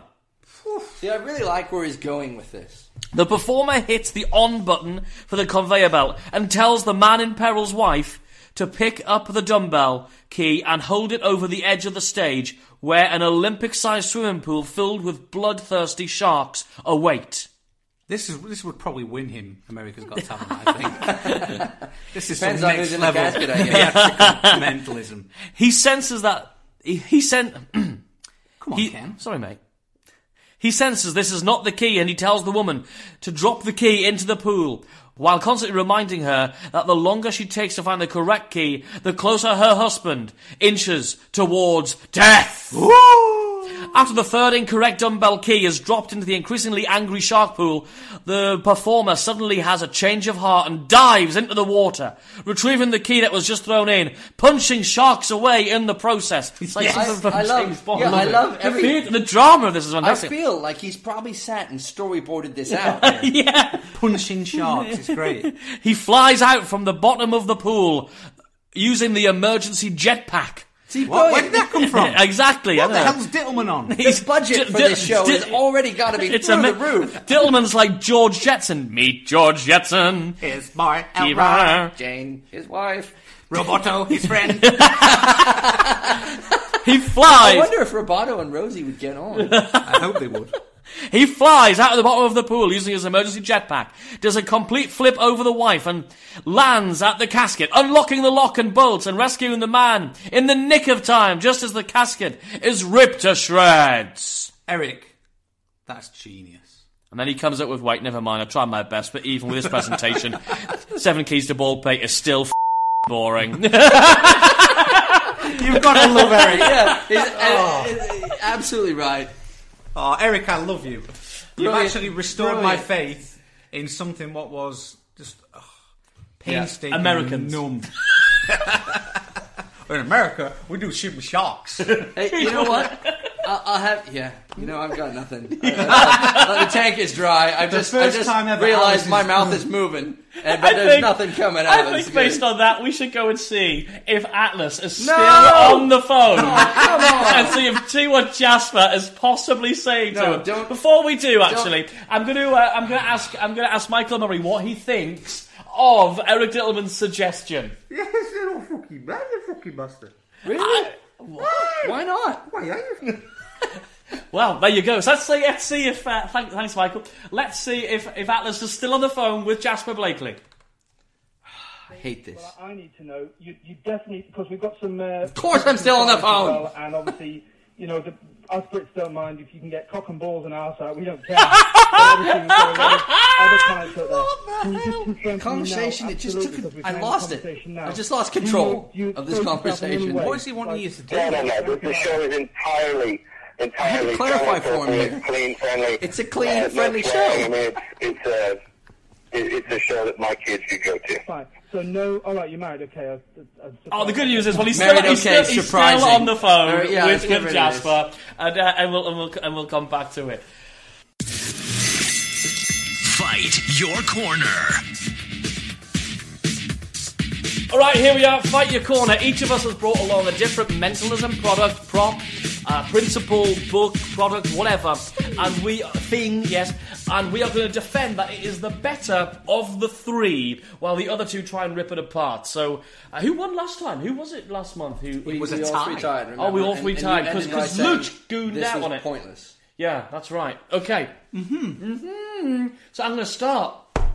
Is that okay? Yeah, what you got? I've got this beautiful thing. This is uh, Force 4 by Wayne Rogers. Is that his name? Wayne? Yes, it is. Wayne, Wayne Rogers, he's Yes. a New Zealand guy. The New Zealand, he's a lovely chap. So, what Force 4 allows you to do, it's a folder, it's like a folio, and basically allows three different compartments. It's three different compartments. It's a bit like a Z Fold's uh, Himba wallet. Yeah. With an extra flap on it. Okay? I'm, well, I'm pretending that I don't know what it is, but I do. 'cause I, I've, I've got one. You've of these. got one of these. I use this uh, in so many different things. I've mentioned it other places before, and I absolutely adore this thing. Okay. It basically means you can put some flat items in, such as pieces of card, and you can switch them in a very sort of fair, hands-off way. Uh, You could do all kind of things with it. You can do a drawn duplication. If anyone's seen Banachek's folio, The psychic pad folio is it? something like that. Yeah, it, uh, I used to. u- I used to use that one. Yeah, it's a In good fact, I prop. have one of those as well. But I needed a third out for something else I'm doing, so uh, so I have this one. So it's, it's very similar to that with an additional sort of level of deception. Okay. So that's what I've got. I really love it. Okay. Well, Luch, come on. I'm going to. Well, first of all, I'm going to agree with you on certain aspects of it because I, I own one as well, and I come from the same sort of train of thought. Yep. I had the Banachek Psychic Pad Folio, Yep. uh, which was great, and I still like it. I think the build quality is fantastic. Yes. But when Wayne came out with this, it satisfied a requirement that I needed for my show. Right. And that was to be able to switch four individual items. Yes. However, as much as three of those switches are fantastic, Yeah. I think the weak part is the fourth. Okay. And we can't really mention it because of, you know, um, Yeah, because it's Wayne's. It's not ours. yeah, we can't just reveal it on, on the thing. But um, I think it's a great prop, but I do think there is that one weakness there. Okay, but don't you think that weakness is done like in a sort of off moment? So basically, what happens with this is, without going into too much detail, you literally physically switch three times, and the fourth one you have to reach in and take the fourth one out, don't you? Yes, yes. And, but I think that happens in, a, in, a, in, a, in an off it does. moment. It does happen on an off moment. However, you've kind of established yourself by doing the same thing three times, and then on the fourth, even though it is on the off moment, you do something different. Okay. I could lose the consistency Okay. there with, with the sort of switch. Atlas. Right. I will say that I like the idea, Okay. but I am not a fan of switching folios. I think, especially when you're on stage, the side angle. If you got a pad in there, it, people can see. Um, that there's more than one pad, and that means that there's more than one side. Anyone who's sharp-eyed and observant will, will pick that out. I just think uh, it- it's not something that you'd really run across in an office supply store, and therefore it looks out of place. I'm not a huge fan of switching folio. Like one of the things I, I talked about bringing into this segment was the Predalis envelope, Lee Earl's Predalis envelope. I'll bring it next time. Mm-hmm. And in my opinion, if you're going to switch something, it doesn't do four switches, but it does one switch perfectly. Okay. Um, and and it's beautiful, uh, and it's it's in my in my mind it's it's better because it it can more organically fit into your show. And I hate the word organic, but Mm-hmm. that is it's the truth. It doesn't seem out of place. I Okay. just don't. I'm not a fan. I think I think it's a great idea, and I think he's executed it as as well as anyone possibly could hope to. Okay. But I just don't like the way they look. I just don't like the way they feel. Um, and and uh, I, I, that's that's where I sit on it. I'm not a big fan. I can genuinely say this time, fight your corner. I, I you know, I'm 100 percent confident that my product's the best one, and this isn't it. Okay. Well, I would, I would, Atlas makes some good points. Points that I agree with. The only one that I don't quite agree with is that it looks out of place. as I something agree. I you mean, would what find I in a was about to stationery say store. was, it, it. I mean, I've seen these kind of things in, in a stationery store. Well, not just not a Z Fold one. Not as headphone one, no, no, but they're kind of a folio But that's, like. but that's my point. Is you can tell it's a Z fold, a Z fold. Why am I saying Z? It's a Z fold one by by the side, and if you're at any raised height above your audience, they're going to be able to see the edges. But if someone is paying attention to your folder, you must be god boring when you're on stage. If, so, if everyone's not looking no, at you, it's it's not it's not it. It's a contrast of white paper on black folio. It, it stands out. People notice contrast. but you don't leave it lying around. You know, you can kind of bring it. You bring it out. Ah, You at the don't right time. necessarily have to have paper in. I know the banner check one, it, it suggests that you do have a pad in, but this one, I don't have paper in mine. Oh, you this one. don't? Okay. No. not yeah, well, at I all. do. I, I like to have paper in it because it looks like the real thing. Yeah, it is. yeah, yeah, I understand I think. what I mean, you're saying. I, I, th- I think for me, I did struggle for a while thinking, why on earth do I have one of these folio things? And I just talk about how we're going to use it to make sure that I mean, what I say is when I'm grabbing the cards off the people is my excuse, my, my rationale there is just that I've had people say to me after the show, if I touch the cards, maybe I can see through them because of the strong stage light. Mm-hmm. For that reason, we're going to use this like a shield, so I can't I can't see through it. Oh, And so you okay. put th- put them on there, which means I can't see through it, and then I can do the dirty work, do the switch as I move to the I suppose the person. problem is with that, you're almost drawing attention to the actual folder itself. yeah, and I've tried it both ways. I've tried it where I'd say nothing about it. you see, I, I've, I've done it. Where I've tried it. I've tried it when I don't mention it, and people say, "Hey, it's about the folder." That's definitely going to be used in words in my mouth for the next I've time. tried it both ways. I've given you two clips now. Okay. And one clean one. Go. All right. So that's mine. I believe I'm on to winner. I think Atlas had some fighting talk there. So let's see what you See got. what Yeah, I, Atlas has I've got. See, I really think that this fight your corner section should be used for uh, kind of shining light on um, on really great things that people have done and people have released that haven't garnered a whole lot of attention. I Okay. think I think what I've got this time is um, is one of those things. It's Mark Spellman's Glimpse 2020, Mm-hmm. and it is fantastic. I know uh, Ken, you use cards in mentalism. Uh, Luch, you do too. Uh, I do sometimes as well. And one of the things that I've got is I, I used to use it with Stackwork, but I've I'm uh, I have a deck called the Solution, which is a memorized deck that you can memorize in no time at all, and it's beautiful. You, and you can mean you can memorize it in no Yeah, time yeah, at all, no, mister? eh, Oh, no, I to have be a fair- billion to be anagrams fair, in my head. when he showed me this, and I, I, I don't do any sort of stuff. We're going off the target topic here, but it is very, very good. Okay, even okay. Oh. I could do it. All right, okay, so it's special. There you go. So, but you can fan it and display it, and it doesn't look like it, it doesn't look like um, it, it, it looks like a mixed deck. So you, you've got to stop down. Yeah, it anyway, stop doesn't- it pitching your doesn't- bloody deck. Get on with a friggin' routine. It's called a solution, by the called way. a solution. the solution. Now, baby, plug. now.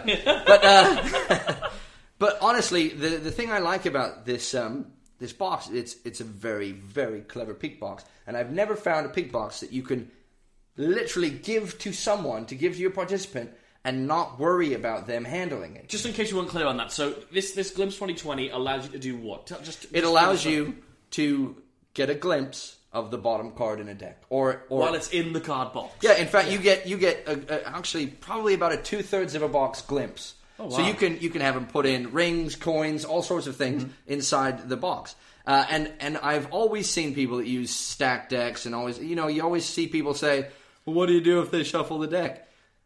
And Ken, you're a performer. Luke, you're a performer. Uh, You guys have the same idea I do, which is have a backup plan. Sure. To me, Glimpse 2020 is my backup plan. If I take my mem deck out and someone mixes it, I change what I'm doing. I'm gonna say, right, I'm gonna have you just choose one card and put it in that box, please. And everything else is on the table. You can even put it in your pocket, in your purse, whatever.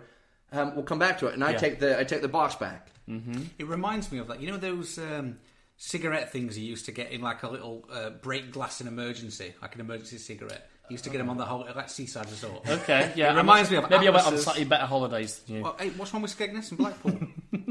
hey, the working class towns. Working None of this going on to some five star resort. Go on. So it reminds me of Atlas's emergency kit. So if something goes wrong with the thing and they shuffle the deck, he's got that as a backup, which I like. as Yeah, a I like backup that. I thing. like that. Yeah, but that's and that's my point is you can use it for obviously to get a peek. It, people can handle it. It is a rock solid tool. I've I've made just the one so far, and I've used it for five years at least. Really? and it's, So it it's really been, lasted. Yeah, it's really been durable. Now Mark, uh, in when he in the DVD where he explains it, he says you know you may have to make more, but I'm, the one I've built has been really really durable. I'm really impressed with it. I never have any problems. So when it, it's someone, got a lot of construction there. You say you had to build it. no, it, it takes maybe 20 minutes and it's dead easy. Uh, and and all you need is two card boxes basically. I'm surprised the card box has lasted five years. To be fair, Oh, yeah. That's Um, obviously, you're pretty quite good OCD, aren't you? you Yeah, I, I, I am fairly careful. I don't carry it around in my pocket and smash it up and stuff. I'm very So is it quite? cautious. I mean, from from what I can see from from, from the gimmickry of it, it looks like it's going to be it's going to like it's going to be uh, like sort of fragile. Like it could easily get No, not it's not even remotely fragile. It is a solid, sturdy box. okay. Hmm. All right. I mean, it's it's it's your basic card. It's no more fragile than your basic card box Okay. already is. But in, in many ways, it's kind of reinforced. I don't like the. Fa- ah, there's a few. ah, But let me before you get to your hating on it, Okay. let me- before you start fighting your corner, let me point out that I love that you've gotten out on you. You've got a great peat box. Someone can handle it. In my opinion, it's the best of its kind, and and I can do more with it than just card stuff. But okay, so what my argument against it is, although I love Mark DePeace and I think it's very clever, I think my only thing is you could just uh, Richard Osland shares some really good subtleties for when you put the you put the cards back in the box without having to gimmick the box at all. With just a moment, you can see that thing. Hmm. Yeah, I, no, I kind I- of think I it's know that. almost unnecessary. No, it's not unnecessary because what if you, you that's fine for stack work, right? But I said, what if someone shuffles the deck? What do you do then? Do a different thing. What have Yeah, people you, done you- before? yeah, you can you can do a different effect. You yeah, could do a progressive anagram. Y- yeah. Here's the cards. Shuffle. Uh, no, no, don't shuffle. You know what? Let's do this. No, I like that I can very smoothly and very coolly say, right now I want you. You mix them up. I clearly don't have any idea of the order. Go ahead and just take one and slide it face down into that box. There you go. Boom. And they've handled it. So I'm not saying there aren't other ways to get peaks. I'm saying I think this it's kind is of the unnatural. best no, way. To I get think peaks. it's kind of unnatural to have somebody place a single card into a card box. I No, mean, you I can just put the think whole it's- deck in. You, put, you haven't put it on the bottom of the deck, then put it in. Why would they put it on the bottom of the No, deck? I, I'm I'm just saying. Look, in case you're worried about you know cards being marked, I'll turn away. You mix them up some more, and then take one out and put it in the box. I clearly can't see through it, and you take the other the deck and hide it away. And now I take the box back and I'm casually gesticulating. I get my think teeth, that- and I can I even think- show that there's no way I could see through the box. I remember when I when I first saw this, and I thought it's a really clever idea, and, and the application's very good. When was that? Oh God, when it when, when was it Last first week. come out? Yeah, no, when it first came out, I It's remember. back about seven or eight years. Yeah, ago. it's Yeah, been it a has while, to be a hasn't it? It's while. been out there, and I realise that means you had time to play with it, and it's lasted all these years. That's great, but I just felt like I never made one up because I found it completely unnecessary, completely unnecessary. I think it went your under stage the. show, um, yeah, but you don't work close up.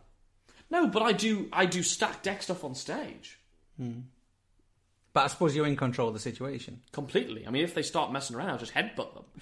Um, I- so that's what I think. What, Or have call you- them a wonky-eyed midget. You call them a wonky eye midget. That's what I would Mm. do. Uh, what do you think, Luke? Well, I, I- I'm big, big friends with Mark. Um, so- Big friends. Big friends. Hey, me and Mark go way back, Do you? more back than we do. Me and you. Yeah. Yeah, I remember Well, when you, you, you first. just met Ken like two months ago. Ex- well, actually, no. Me and Ken was in contact for years, but I just didn't like him. Yeah. To be fair, Yeah. but it was Mark. I'm, I liked him from day one, and he's a very clever guy. He is. uh, I shouldn't have- anyway, stop kissing his butt. Um, What Tell us I you're what gonna I do. found with Mark's um, 2020 is it went under the radar, It did. and when it first came out, it didn't come with the. Uh, Didn't I have think the it DVD. reminded. Yeah, it didn't. was, it was just. He a, had a to package. re-release it with the gimmicks and things like that for people to take notice of it. Uh, and I think once people started to When make it first up- got released, it was just the gi- you got the gimmick pre. yeah, it that was, just wasn't like a little poly bag with a printed thing, and then Yeah. they had to redo it with the, the DVD. And I think once people actually saw it working, that's when they saw the real value in it. Okay. Um, I have never used it, so I can't mention anything from a performance point of it. So, uh, but I've never used it obviously for a reason because it's never fitted quite with, with what I do because I have other other things. Um, but I can see that it has strong value in, in with what Atlas has specifically got in mind. Is in, if in case You may be someone arguing messes against his- it, man. Come on. I appreciate, but I backed you backed you up as well. Um, and I think I don't really want to poo poo it because I've. I've It's never one of these used great it. I've things Never, that's never Well, I've you used said it. it. I've under never the used it, but the point of this section is like you poo, poo, poo, poo. Okay, so if you're gonna, I'm gonna poo poo it. I'm gonna poo poo it. It's a I love it. bloody- I think it's brilliant for real, but uh the point of this section is we find the negative in it. All right, There is uh, none. That's I brought the. The perfect thing. negative in it is um, is crap. I've never used Can we it. just do like this is why I think it's great, America? and then he goes, It's crap. It's crap. It's crap. No uh, Word. I just I, I wouldn't use it. I wouldn't use it. It's not my kind of thing. Um, so in that case, I don't agree with that list because it just just wouldn't, wouldn't work for me. Wouldn't use it. "Awesome." Is that Great. good for you? You That's- feel better now? I feel a little bit better because I Okay. don't want people to think that I'm the bad guy here. 'cause that- that's Well, you are. right. Just show us what you've got. oh, another one for your words in your mouth thing there. Show Show us us what what you've you've got. got. Okay, so I have brought, I mean, quite literally, the best thing ever. You guys are just, you're going to lose drastically here. Okay. Ah, Uh, John Riggs. Oh. The Skeeter. Right, that's what it's called. okay. Yeah, well, we can't obviously show you how it, how it works. We can't explain it. We But- can't show you anything, to be honest. We can't even explain how it works. However, it's an impression device. Yeah. What's perfect if you want to use post-it notes. Yes. Okay. And guys, do you want to see how it works? Yes. We can't. We can't say anything. We can't say anything. We're No, going to go set silent up. now. I We're gonna already make, have one. Make oohing noises. Ready? I think I've Let's given do it you again. Oh, yeah. Just, just ready? No, no, Ready? ready? I bought one. Do it, do it. Ooh. Mr. Riggs, you clever, Yeah. clever man. Do you see how excited you are then? Yeah. Can you imagine using that in performance and no one seeing?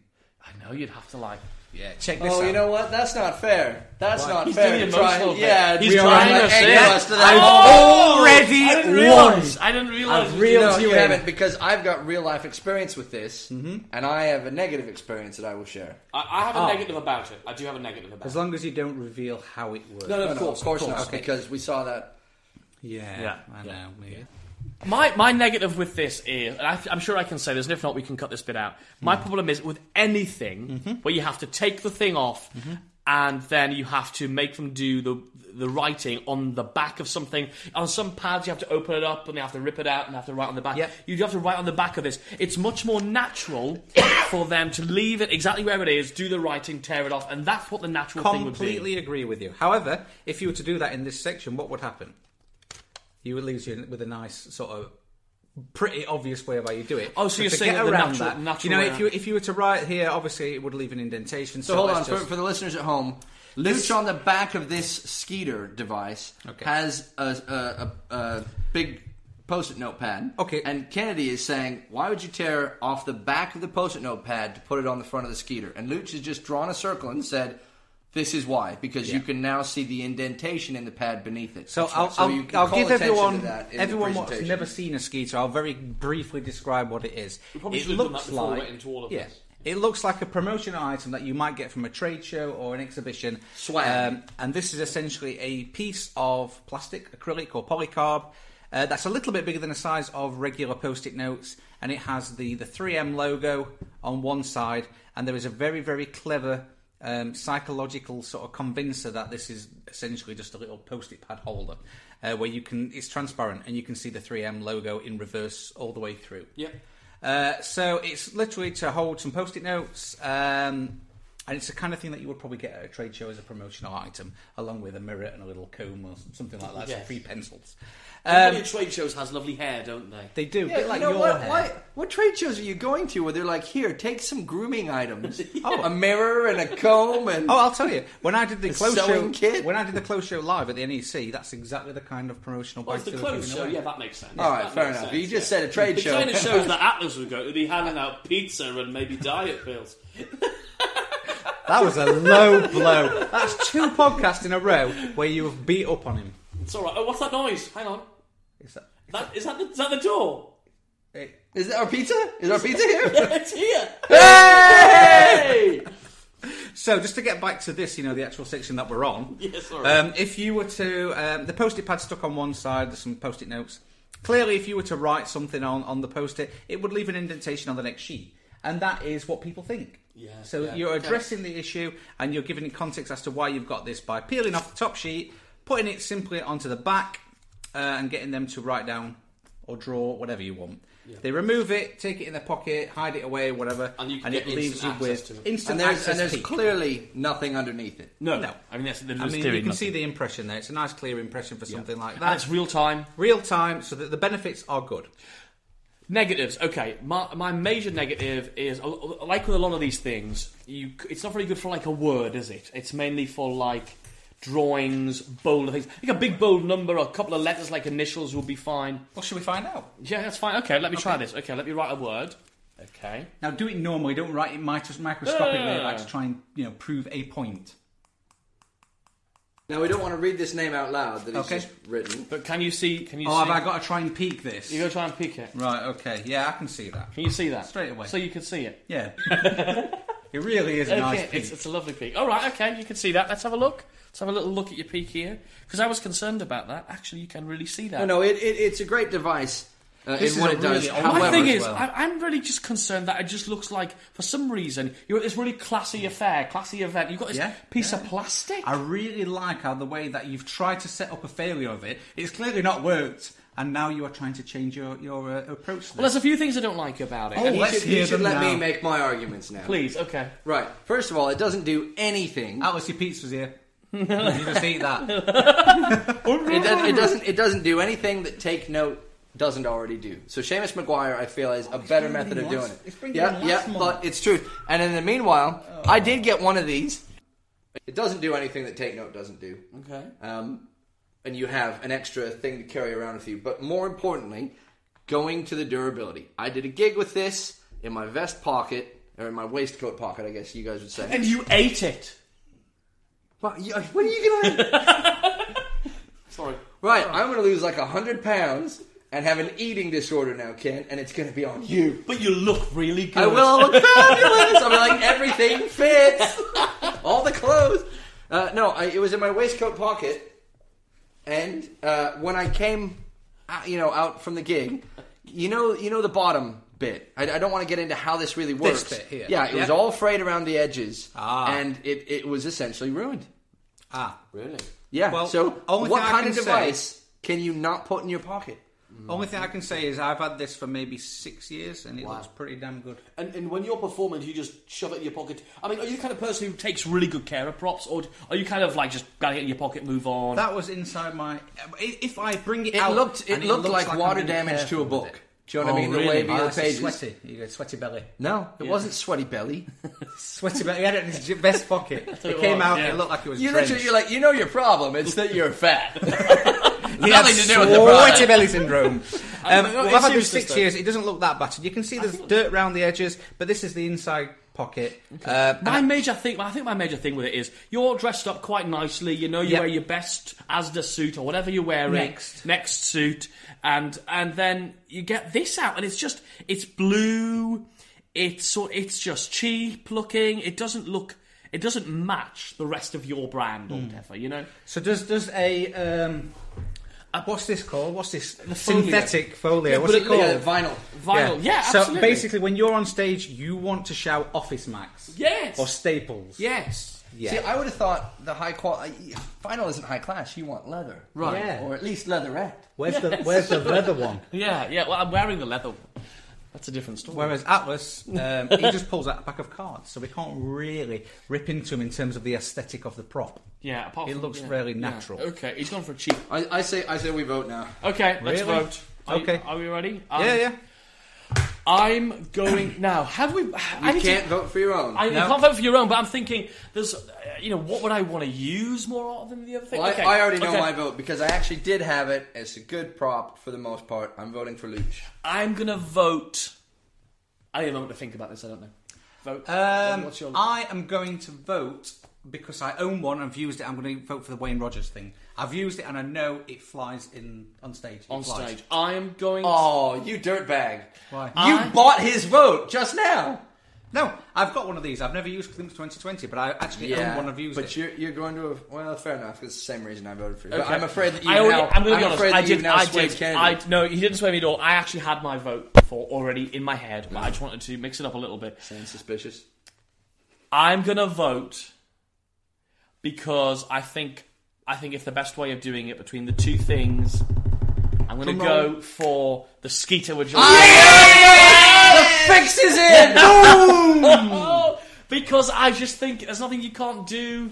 You're you're wrong. Glimpse 2020 is way better. Okay, well I love them. You know, I, you know, if I was gonna do that, I would do that. But- I think maybe we need to. Mwah! Thank you, John Riggs. We love you. So it's only the only person who's winning now is is Luch. Luch is in the lead Yeah. for Fight Your Corner. And yeah. no, no, not for Taboo. We're drawing for Taboo. No, no, I'm winning for Taboo. No, I won first time. First time, you and No, I. no, we drew. Whoa, I don't even remember. Yeah, you won. You won. Yeah, and then you To- won. and then I've won taboo. Why does it matter? Aren't we all winners in our own way? says the person who's losing? Lo- Atlas. lovable loser. Lovable loser. I think you're Shall we right. go back and see if Atlas is Oh, still on the phone? Is he still Don't there? turn the Of course volume he's up. still on the phone. He must have been for over an hour. Tables, most that usually it can happen is 90 an hour. So um, it would probably, and that's and that's not just me. I mean, that's pretty much this, that's pretty standard this episode for sucks. anyone that does I'm gonna like just the go line on reading record stuff. here. Magicians What is can he work a talking bit about? quicker. How many So tables I've I done can get gigs for through? like uh, British precasts and stuff. No, where, people at the um, tables. There's been you wanted me to do 200 500 in people. two I know it'll hours. take That's us impossible. Two hours to get through everyone. Okay. Um, so it might it might be a good idea to have another entertainer there if you're trying to get One everyone other at all the tables. Okay, and, and just, just You so I've got should've an just idea, pulled I all don't three of us to do the gig. Cost wise, I know that we had uh, the American guy. I know we looked at Dynamo. The, I was starting to get suspicious, to be uh, last fair. year. At this point, Uh, he's was it that suspicious. way? Well, I'm not surprised Yeah. you're about, what, In- 45 minutes Pain in the ass trying to sort it out. but, Um, they looked to book Dynamo last year, and I think they looked to book him again this year. Their budget was around, I think he wanted 25 for like 20 minutes. 25 Um, I quid think for our 20 budget. minutes. I don't know- Come on. I don't know you. I don't know if you've got a big profile elsewhere and stuff, but um, Yeah, we've uh, got around- Ah, wow. There you go. He's still there. So what's still next? chatting away. Let's find out what's next. Words in my mouth. Right, we might as well get it over and done with.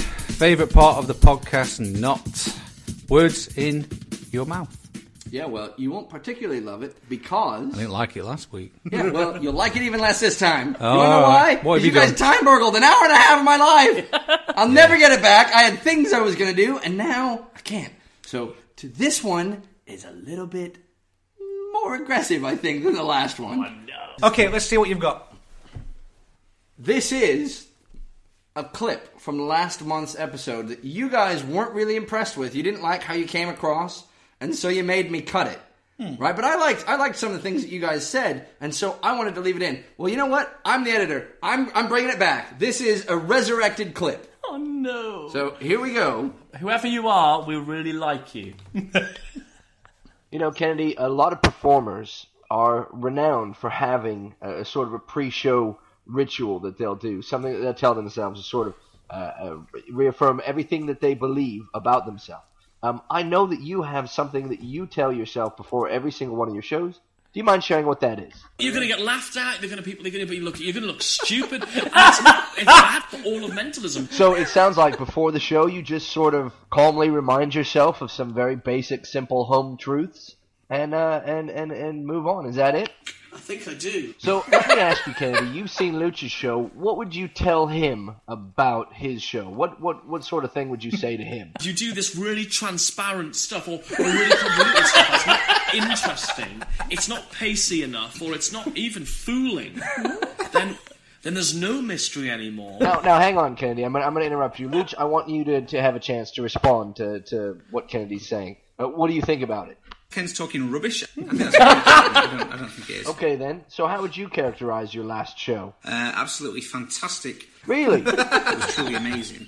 You know, Luch, I have to agree with you 100%. I saw your show. I thought it was absolutely exquisite, well thought out, brilliant from start to finish, expert showmanship, a masterclass in performance and mystery. Are you just saying that? moving right along. Right, so I, I understand that um, you were with Kennedy at the end of his last show. Is that is that correct? Uh, absolutely. And what did you think of Kennedy's show? Shit. based on the mantra we heard him giving out uh, just a moment ago, uh, I would think that during this show and even after, he's, he's in quite an emotionally fragile state with a, with a very tender ego. Uh, what was he like afterwards?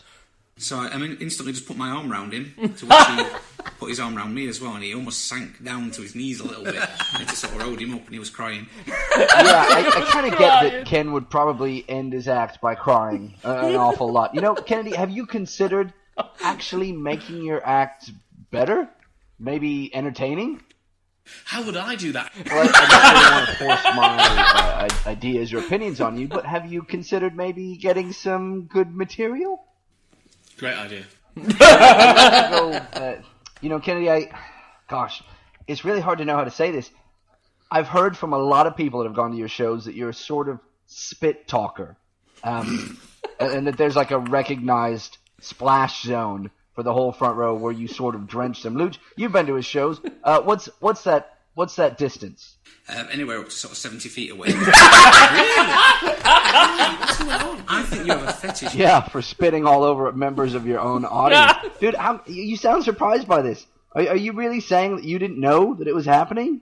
Didn't realize at the time. I mean, that's that's okay though, Kennedy. There's it's something you should obviously work on, but you're not the only one with this sort of weird um, element to your life. Luch, for instance, um, I found out something strange about him the other day. Now, Luch, not to um, not to be crude here, but this is one of these things that I found out about you is that when you um, how should we put this and not be in politic, uh, when you urinate at a toilet, you, there's a sort of game that you like to play. Uh, That got your where attention. You start quite close to the bowl, and then you step backwards, sort of a foot at a time.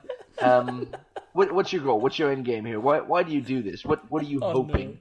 Uh, what, what's What's the outcome that you're looking for? You can be stood in another room.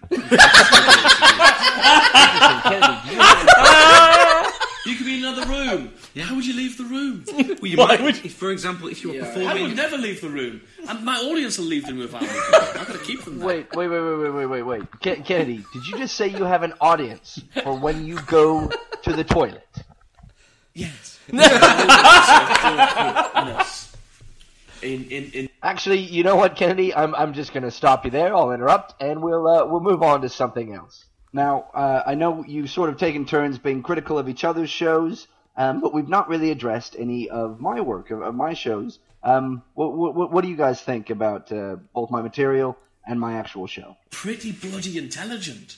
Phenomenal production value, practical, workable stuff. He's a worker, you know, he's really out there performing. It's extremely charming as well, so that Yes, helps. there's, I mean, there's no doubt and there's no denying that he's a fantastic performer. Yeah.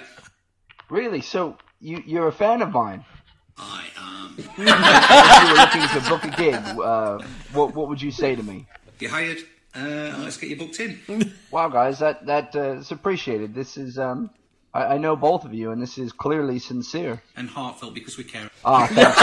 No, that, that means a lot to me. Um, you know, you guys never ever do anything super douchey, like waste an hour and a half of my time, uh, or or you know, collude behind my back to uh, embarrass me. That's it's, it's you're such good friends. You're such good friends, and I, I appreciate that so much, so so much. So there you go. That's Oh. uh, that's words in my mouth. And guys, I, I think it's really fitting. It's really beautiful. It's a it's a beautiful it's a beautiful beautiful moment. Oh, shit.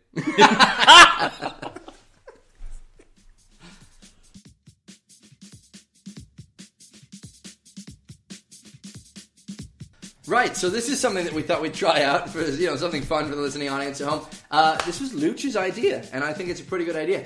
He it occurred to him that a lot of mentalism books have titles that you could refer to sort of cryptically. So we've each come up with a cryptic reference to a title, and what we'll do is we'll we'll give you our clues.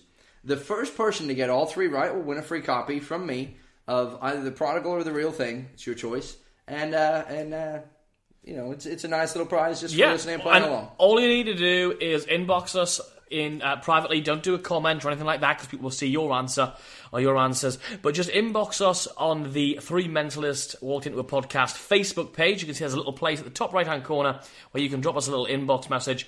And if you are the winner, we'll get we'll get back to you. If you're the first person to come back to us with all three answers, so Yeah, now if I think it's important to say if you don't hear back from us, you can assume that you're not the winner. Mm, we, we can't come back to every single Yeah, person. exactly. But but uh, for the first person who actually gets all three of these correctly right, uh, you will get a prize of your choice. So just specify what it would be, the prodigal or the real thing. Okay, let's go to the clues. Luch, your clue for your product. Uh, me and Atlas went to the Chippy last week. Uh, we were sat down having something to eat, and when they brought the food, um, and this is twice, it's the second time it's happened. I got the halibut, hadn't I? Yeah, it's the second time it happened. And I said, um, you know, yours is bigger than mine. That's not good the of first them. time, by the way, I've heard that from Luch. Yeah. Uh, so so mine is um, is slightly different. Uh, went to a gallery, Mm-hmm. and there were a lot of paintings up on the wall, uh, and there was one painting that just said the word mentalism, and uh, I really liked that one. Okay, that's your clue. That's my clue. All right, so the other day the doorbell rang, and when I opened the door, there was nobody standing there. But when I looked down, there was a crate, like a big old fashioned wooden crate with an arrow. Brilliant. That's it. Right. So, so I- three different clues for three different mentalism releases, shall we say? Yeah, books. I books. think it's safe okay. to say yeah. they're all books. They are supposed to be cryptic. So Yeah, so they're not direct. So all you need to do, if you want to be the person who wins either the prodigal or what is the, The one Real called? Thing. the real thing, if you want to be in with a chance of being the winner of either of those two publications from Atlas Brookings, is drop us a private inbox message on the Three Mentalist Walk Into a Podcast Facebook page. And if you're the first person to get in touch with us who has all three answers correct, we will message you back and let you know that you are the lucky ducky winner. Yeah, I was I was just going to add uh, while you're there, maybe take some time to click the like button. Click the on like Facebook button page, yeah. and uh, you know sh- spread the joy. Click the share button as well. That'll be nice. Invite your friends. Spam them. No, you Yeah. don't do that bit. But you know, just share the love. This episode is sponsored by Michael Murray's Mind Effects, cutting edge mentalism for the modern performer. Visit mindfx.co.uk. Mentalism taboo. Right, well, we are genuinely neck and neck. See, this is at least more competitive Yeah, than oh, the yeah. final round. Yeah. Because the first ra- the first time we did this, I didn't stand a chance. No, because you, you sucked. you want to go there? Well, I have no interest in this because I can't win. No. So I might Well, as you well can sit help- this one out. No, but you, you can help me win and make sure he doesn't. This is bragging Oh, okay. rights. I could at least come last place still. Yes. So let's Whereas just you get could, this You in- could conceivably come in second place. So if, if I get a lot right, Ken wins. If I get them all wrong, Atlas, wins. Well, okay. Well, who, we- who we- do you like best? Who do you Oh. feel? Oh, you can't do That's put that. me on the Yeah, spot. but What who did do you you do- feel what did you maybe do, you kind son? of owe You an just hour spat in and a my half face. of their time to? Okay, so well, I, I'm just going to play it as best as I can. Okay, good. And not not cheat. Any order? Do you want me to go from the top down or from the face? Do you care? Uh, just flip them over. Three, two, one, Okay. begin. Okay, the bloke sitting to my right released a thing to do with. You would think it was about postcards. So who's sitting to my right? Atlas. And it's, imagine you're on, on Post- a holiday. uh, postal? Imagine you're on. Imagine you're on a holiday. What would you write in the sand? Um, wish What's- you were here. Kind yes, uh, Of yeah, thing. yes. Oh, I can't believe you got that. Yes, Yeah. wish you were here about this. I've never even heard of it. Um, uh, one of you, you know you know the mentalist who is really scary. But he's a really nice bloke actually. He's not scary, but he looks scary. American. Do you know who I'm talking about? With the dark hair and the and the point. and Yeah, the- yeah, yeah. Max Maven. yeah, he did a really, really old book years ago. It sounds like the Oh, word yeah, yeah, yeah. theatrical. Uh, sounds a lot sabbatical. Like, yeah, that's the Oh one. no, I've Yeah. lost just like that. Um, what the? I'm not doing that one. Oh my goodness. What? Um, okay. So I have a, I have a, no, I can't even describe that. I have a routine where I end up with a with a with a with a bunch of stuff in a suitcase or a briefcase. Okay. And there's, there's a thing. Time. around- oh, I was trying to describe the, grip- the gizmo lock. that right, was. okay. Do you know what? I've um. I don't even know what that is. Pa- Cipher by Paper Crane. paper crane. I don't know that. That's a shame. Chris And Malone. Chris Mallock. Soren Hot. You should have said the guy who created the. Um, Ray. yeah, I'd have been on that. The what? That one. There. I didn't get to Soren. that. I didn't get to Ah, that yet. Okay. I didn't get to that one yet. See, that's why I actually helped Kennedy by flipping through and just saying, right, pass, pass, pass. Mm-hmm. It's a if good- I it's a couldn't good help technique. him out. It's a good technique. I know, but you guys made fun of me for it back in round two. Do you remember We- that? Do you notice that we just make fun of you for everything? Oh, yeah, So no, that's who? true. So you won. Kennedy won.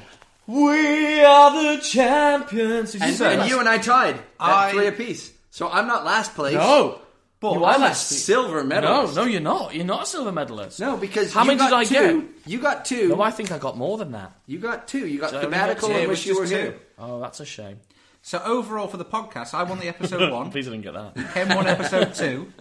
So Atlas has yet to win. yeah, you'll win next time, Atlas. So you've I- got to I'm win this better. time. Or it'll be a running thing that you're always a loser. Loser. Loser. Underused mentalism principles. So now we are back into the section where we talk about underused principles in mentalism. Mm-hmm. Uh, we had some really interesting conversation last time with the first episode. Yeah. Uh, we talked about contact mind reading and things like that. Ken, have you got something that you feel uh, is you know underused in? Yeah, I mentalism? think stilt walking is, is underused. What you could do is you have somebody Hang on, write- hang on, hang on. Stilt walking. walking on stilts. It, Really it changes, tall it changes the angle for peaks. It makes Exactly. it a lot easier. So you can be up much higher and you can see straight down.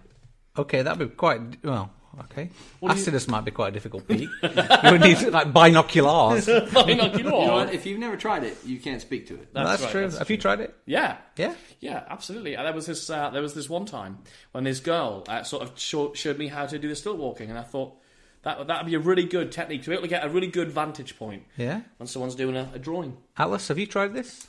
Uh, yeah, I'm proficient with still walking. I don't feel it's underused in my show. It's 90% of what I do. But what I do feel is underused is the um, is the uh, secret bathroom reconnaissance. What's that? Uh, it's it's where you uh, Okay, g- give me an example. What, what, what have you heard, overheard in a bathroom? well, my own flatulence is often difficult to uh, to hear past. Yeah? Um, so many bra- bathroom emergencies. It's, I, my diet, I think, is Okay. what really needs to change. Um, you know, I'm going to go ahead and call cut on this one. Okay. Okay, so as much as I uh, really you know enjoyed listening to you talk about overhearing conversations in bathrooms and talking about stilt peeking and, and, and crap like that, let's be honest. Yeah. Um, what genuine underused principles in mentalism do you think are out there? I mean, I think do you know one of the things that I've really learned a lot from you guys is is the idea of two person coding. You know, Ah, you okay. know, coding acts and, and, and secret communications between people. I know you guys, the pair of you, have done done some work, research, and, and some advancements in that area. And it's something I don't know a great deal about. I've Mm-hmm. read a couple of books, I've seen some great acts, but I don't know much about it. I mean, well, how do you feel about it? Do you think it is underused, or do you think it's one of those things that's Oh, I think it's bad? massively underused because the first thing you need is another mentalist, and that's not something that is readily available for a lot of people. Uh, and the fact is, coming up with a two man show is incredibly difficult. When I when I work with Luch with the two man show, um, there's some give and take, isn't there? Because you've got a very different style to my style.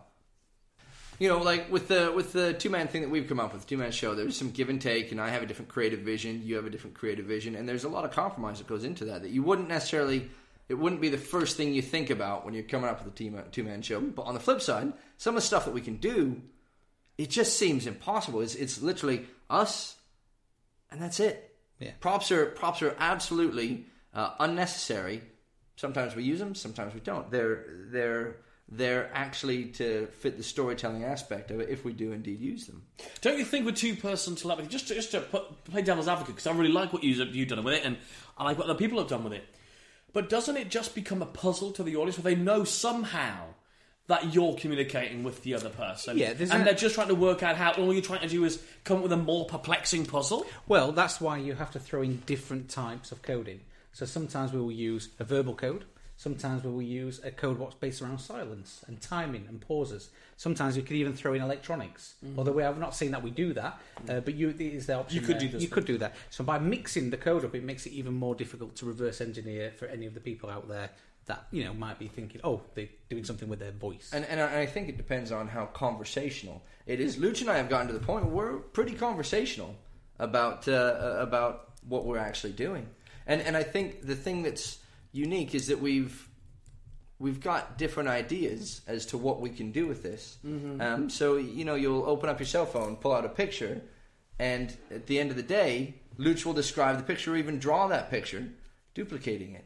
Uh, there's, there's, uh, and this is the thing is it's just another tool that you can create with, and it's kind of cool in that.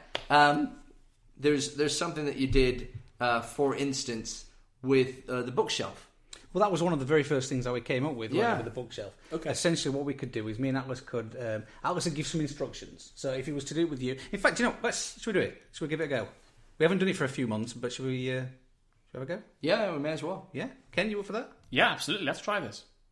Right. Uh, so, Luch, why don't you um, why don't you leave the room? Okay. Yeah. Uh, that way, you can't see anything. Kennedy, uh, you've got a bookshelf here filled with loads and loads and loads of books. Yep. Do me a favor, Kennedy. Um, approach the bookshelf.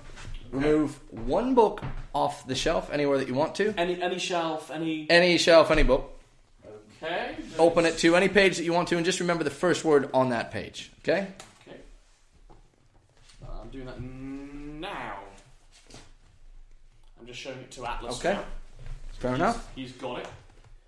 Okay, and I'll just pop it back. And do you want to fetch Luch for me? And I'll get Luch from the other room. Okay, good. So, there we are. Cool, done. You're welcome back in. Yeah. Okay. Uh, Luch, will you approach the bookshelf, please?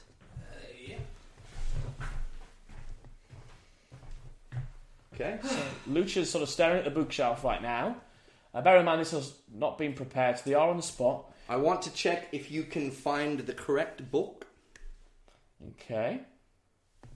So So Lucia's sort of looking at the one, two, three, the fourth shelf down at the moment.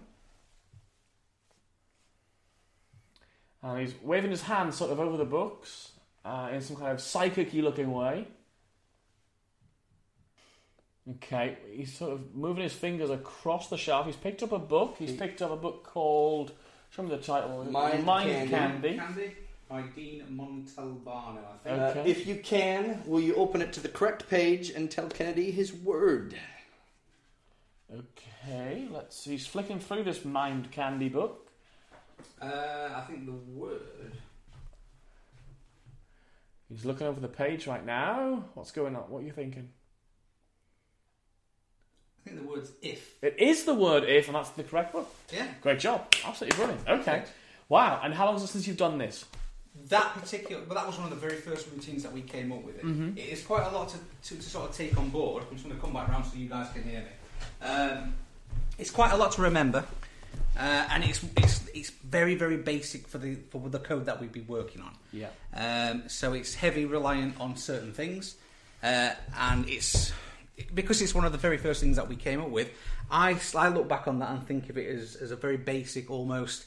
We f- feel sometimes it might be a little bit obvious sometimes, so we've we've worked and Yeah, developed. yeah. I mean, and something and, to- and, and with that, I sort of enunciated, uh, uh, but it's to sort of really drive the, the thing home to, to you. But the bottom line is, um, haven't done it for ages, but you can still do it. Yeah. So if we can anybody's still do it. thinking and about it, and get- it is amazing. It's impressive when you. Okay. And if anybody's thinking about sort of getting into doing a two-person code, and maybe they're thinking, oh, you know, I've heard those two guys do it on the podcast, and I really want to do it. What's the starting point? Like, it, obviously, it's find a person. Yeah, make sure that they're intelligent enough to remember the things that need to remember, uh, and then make it as intuitive as possible. intuitive for yourselves. That I mean, the, the, the thing is with my, me and Atlas, we we draw on similar things that we already know, and we've built a code around that. And then once we've got the foundation and the structure in there, then it's based on almost like common sense for for ourselves. We know if one rule applies to something, it will quite often apply to something else. It's difficult to explain without really giving that much away, but one of the things that we purposely avoided doing at the start is to look at what other two people, two person act codes were doing. Yeah, I, I feel like when you're trying to be creative, sometimes looking at what other people have done, it It's a almost it, hindrance. yeah, it almost tells you what the borders are and what the boundaries are, and so you limit yourself in a lot of different ways, as opposed to um, looking at something and saying, you know what, uh, I think we could do this, and then you problem solve your way through it. I- i- If you, if you look at what someone else has achieved, you often view that as well. That's that's the limit. That's the Otherwise, limit. it would have gotten better, it would have gotten different, or they would have been able to solve this problem. Um, but in, in point One of fact, they, um, one they of just the- think differently. One of the pinnacles for us is to when we made the breakthrough with the Q and A, um, we were able to to answer questions uh, from the audience, specific, you know, personal questions, without anything. Like literally, Atlas can can tell me everything that I need to know. And I can then pinpoint who that person is, what kind of um, question they're focusing on, and from that, um, give a you know a very very accurate answer to that thought of question. Yeah, uh, it was it was it was a really cool night. The the first time we sort of we'd taken these principles, we kind of worked with them, and we created something. And the very first night we actually performed it for an audience. The lady's question in this Q and A, and it was great. It was just pencil and a slip of paper, and Lucha, you know, he was blindfolded up front. Um, and the question was something like, um, "Will I be famous?" Um, and and you were able to tell her what the question was, and then actually go through in detail uh, the answer. They were they're blown away. Yeah. And it was one of these things where you'd never have thought you could do a, a Q and A, you know, Mm. using this this technique. Uh, but it, it worked really well. And there was there was a great moment too when we'd had participants empty their pockets. Okay. And someone had a cigarette lighter, and he literally forced it into my hand, and with a very you know very happy face, pointed out that it was inscribed with the six of spades. And I just thought, yeah, we've got this covered. So we've got so many, what do you say, System. categories and things like that of things that we we were able to communicate. Because the guy thought, oh, here we go. L- The lighter, yeah, you might be able to to, Yeah. to work that out, but he's not going to be But able- tell us what the inscri- inscribing is. Yeah, yeah, that's really good. So, I mean, for me, so you think that you feel like it's a really underused principle. For for bang for the buck, yeah. Uh, yeah, I mean, I think there's a couple of ways you can do it as well. There is that you've got the overt way, which is that you you're billed as a two person act, but the other way is you can do it where people don't even know it's a two person act. Yes, we've seen some of those as well, and there's some really nice bits in there. Um, but we can also include that by uh, apparently isolating one member of the group. Yes. So, for example, if Atlas is, um, say, for example, he collects something up, Mhm. he could be my visual peak, and he, you know, secretly could get uh, gain access to the information. It doesn't have to be overtly done. It could be secretly done, Yes. um, but still be able to then communicate that to me. Yeah, so he could do the peek on the card and then communicate the thing to you, Exactly. and you never need to touch the card. Hmm. That's really, really powerful stuff. Very, very strong stuff. I think what Atlas says with in terms of bang for your buck, um, there is nothing I don't think that you cannot duplicate uh, within mentalism uh, with a two-person act. I think Yeah. it's a, such a strong thing to A- have. absolutely true. I mean, we do drawing duplications. We do uh, name revelations. Mm-hmm. Mhm. We do memories. I mean, there's there's loads of things. Eh, Almost any plot in mentalism, from a book test to to on up, you can you can do with a two man code. and it's, it's we're building it all the time. Do you know? and We keep, Mm. It's quite nice because if you come up with the right system, you can just sort of build it modularly, can't you? With Well, this is- evolves. We we had this thing the other the other week, and we talked about the intu- intuition behind this um, code because there are things to do with uh, colours. I'm sure Atlas won't mind me talking about this. If not, he can bloody edit it out. He- but there's this thing with colours that we understand, and we know certain colours mean things. And from that, we said, you know, we could even do flavours of things, and we looked at chewing gum. Oh, yeah. And based on the colours, we would then, oh, well, I would think green would be. Well, let's, let's yeah, let's see what Kennedy thinks. What would what would yellow be? Yellow would be that tutti frutti thing. Yeah. Yeah. What would uh, what would red be? Um, oh, it's that aniseed one, isn't it? The cinna- yeah, cinnamon cinnamon, one. sorry, Yeah. cinnamon. We I don't had- know we much had about two. We gum, had but- cinnamon for black the- would be black. I don't know what black is. Licorice. Licorice. Licorice, Okay, yeah, that makes sense. I don't. I don't eat much gum, so I'm not a very good barometer for that. But yeah, that absolutely Well, I makes don't sense. think anyone eats gum. Well, I think they chew it. Easy, tiger. I think Kennedy gargles it. yeah, I just. uh, yeah. So, anyways, um, what next? Moving hastily on. Moving hastily on from gargling onto the next section. This episode is sponsored by Michael Murray's Mind Effects, cutting edge mentalism for the modern performer. Visit mindfx.co.uk. Performance Craft.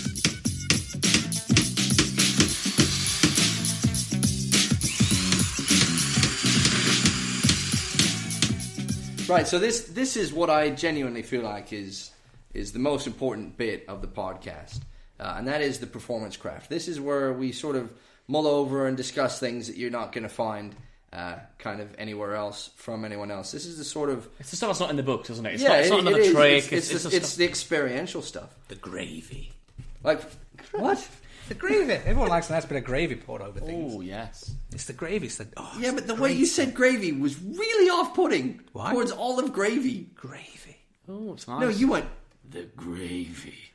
Tell me that does not sound scary. The gravy. Yeah, right. So let's Can we let's do this move on. again? No, no, I, I like the intro so far. This is awful. Yeah, it's pretty bad, but we're keeping it. They're hating us. What? No, you hate People are it. switching off right now, and they're like stopping their download, and they're like, That's because you're talking. okay, It's because you poo pooed my gravy.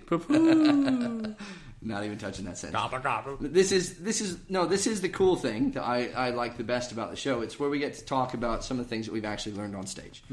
One of the things I learned on stage has to do with um, picking the right participant for the right bit. Like for for like I did for my three coloured envelopes routine. yeah, you know that that if you if you'd listened to the podcast, you'd have been like, "Hang on a minute, is she blind?" no, the uh, there's bits in like for instance in my show, there's bits where I, I want to get a laugh. I want to be a bit lighthearted, you know, to lighten the mood after maybe something dramatic or something quite heavy has happened or, or really amazing. A lot of heavy things happen in your show, don't they? Yes. Finish him. anyway, talking about laughter. Come on, tell Yeah, us how so- you make them laugh. Right. You know what? You're a bad friend now. The um no the co- the cool thing uh, is that if you choose the right participant, you can really elevate something. Uh, there's there's a very funny bit that I'll use to illustrate the point that I'm trying to, to make here. Uh, Angelo Carbone has something called Cue the Magic, which is a great piece. I use it in my set if it's long enough because I have a torn muscle in my back. So actually, being on stage really exacerbates that muscle. So I like to I like a chance to sit. So if the show's long enough, I will sit on the stool, and it, it comes with flashcards, and they're literally prompt cards. So you pull someone out of the audience, and you you say you're going to take over the show for the moment. It's a great it's a great routine, but they sort of read the the cue cards. That's what they are. Okay. The cue cards. They Okay. read the cue cards, and there's a, a r- a lot of room for some natural humor, and it's it's also a great way to sort of shine a light on that person and make them the star. Sure. And one of the things I learned um, when I did this was it really matters who you choose if you want something to be funny. Yeah. Uh, and it's and it's not that that person has to be inherently funny, but if you pick someone that only a corner of the room knows, some random person from one table that's at this event, Yeah. you're going to get that table laughing with them because presumably those are the That's friends. right, yeah. But you miss an opportunity to get the whole room laughing, and then that makes it stronger. So one of the things that I, I've realized is if you pull up the person that sort of organized the event or that the event is for, that everyone is there and that they know, that everyone in that room knows, when they come up for a bit that's funny, everybody is laughing. Yeah, they're bought in, aren't they? They're yeah, bought in. everyone's laughing because afterwards they can all go, "Oh, Dave, what were you thinking up there?" And it, it- they And then all while they're re- sitting there, all thinking, "Oh, Dave's up there. Look at him go!" Oh, look, yeah, oh, it's no. suddenly relatable to everyone, Yeah. and therefore it's relevant to everyone. Um, and I- and I think when you're doing comedy, you really need to to be able to think it through and think who is going to be the right person for this specific bit. Mhm. And and I can tell you, I've done this enough times now to know. You know what? It really does matter for some of those routines. If you want a routine where everyone's going to feel special, again, it's the same sort of a thing. Now, there there are different routines where you, you might want someone who's a bit more quiet, or you Okay. might want someone who's loud and brash because you've got a surprise for them at the end. Okay. Do you know what I mean? And then uh, a piece of natural comedy sort of works out from that. Well, you're simultaneously allowing the whole room to access the show at the same time, aren't you? Yeah, that, Yeah. that's exactly it. Because suddenly they're tied in, they're emotionally invested in the person on stage, and it, it does make a difference. Uh, for instance, I use I, I really do love my handling of Colin McLeod's bookless book test, um, and I there's obviously that bit where you sort of want someone who's a bit more quiet as opposed Yeah. to someone that might you know uh, say something that you don't want them to say. Yes. And so before the show, I like to try and pick out for certain bits who would work with. But I've gotten to the point where I can look at people from the stage. If I don't get that opportunity, I can look at people from the stage and based on how they carry themselves, how they sit, what they look like, what they've dressed, you know, what uh, how conservatively they dress, that sort of thing, I can tell they'll be good for this or they won't. So, how often do you get the opportunity to sort of judge people and weigh them up before the show? Do you do you get to do that often or not? It, it all depends on the venue and the type of the show. If I've if I've But done is a it bit of mix and mingle, percentage-wise, before- would you say I would say probably fifty percent of the time, and and that's why again I'm comfortable now doing it from stage. Yes, I'm, I'm comfortable that I've gotten to the point where I can kind of look at someone and say they'll be fine for this, or I can look at someone and say they're definitely not going to be fine for this. And- and, and if I'm not confident with it, I've got a filler piece instead. And I'm assuming this is something you've learned by getting it wrong a few times and choosing absolutely the wrong person. Oh, yeah, absolutely. It would- I mean, that's the way that's the way things work. Unfortunately, that it doesn't always go the way that you want.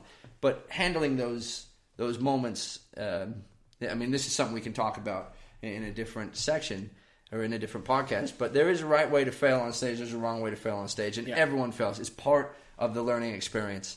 But being able to consistently identify the right person for the bit really can elevate that that emotion that you're going for, whether it's hilarity, whether it's amazement, whether it's um, excitement or or mystery. So if There's- anybody's sitting there, I'm just thinking, if anybody- anyone's sitting there who's perhaps had less stage time than perhaps yourself, Atlas, and they're thinking, oh my goodness, I'm going to go on stage and I've, I've got to somehow weigh up these people. What have you got any shortcuts? Any any quick tips? I mean, it's not going to be foolproof. None of it, none of it's foolproof. We'll all still make mistakes. We'll all still choose the wrong damn person. Yeah, I'll- but have you got some quick tips you can give to us where we can think actually that's what I could go to apply what you've just said? yeah, two two things. First is if you're looking for someone who's a bit more reticent, they will visually appear to you to be smaller because they make themselves smaller and they won't make eye contact as easily.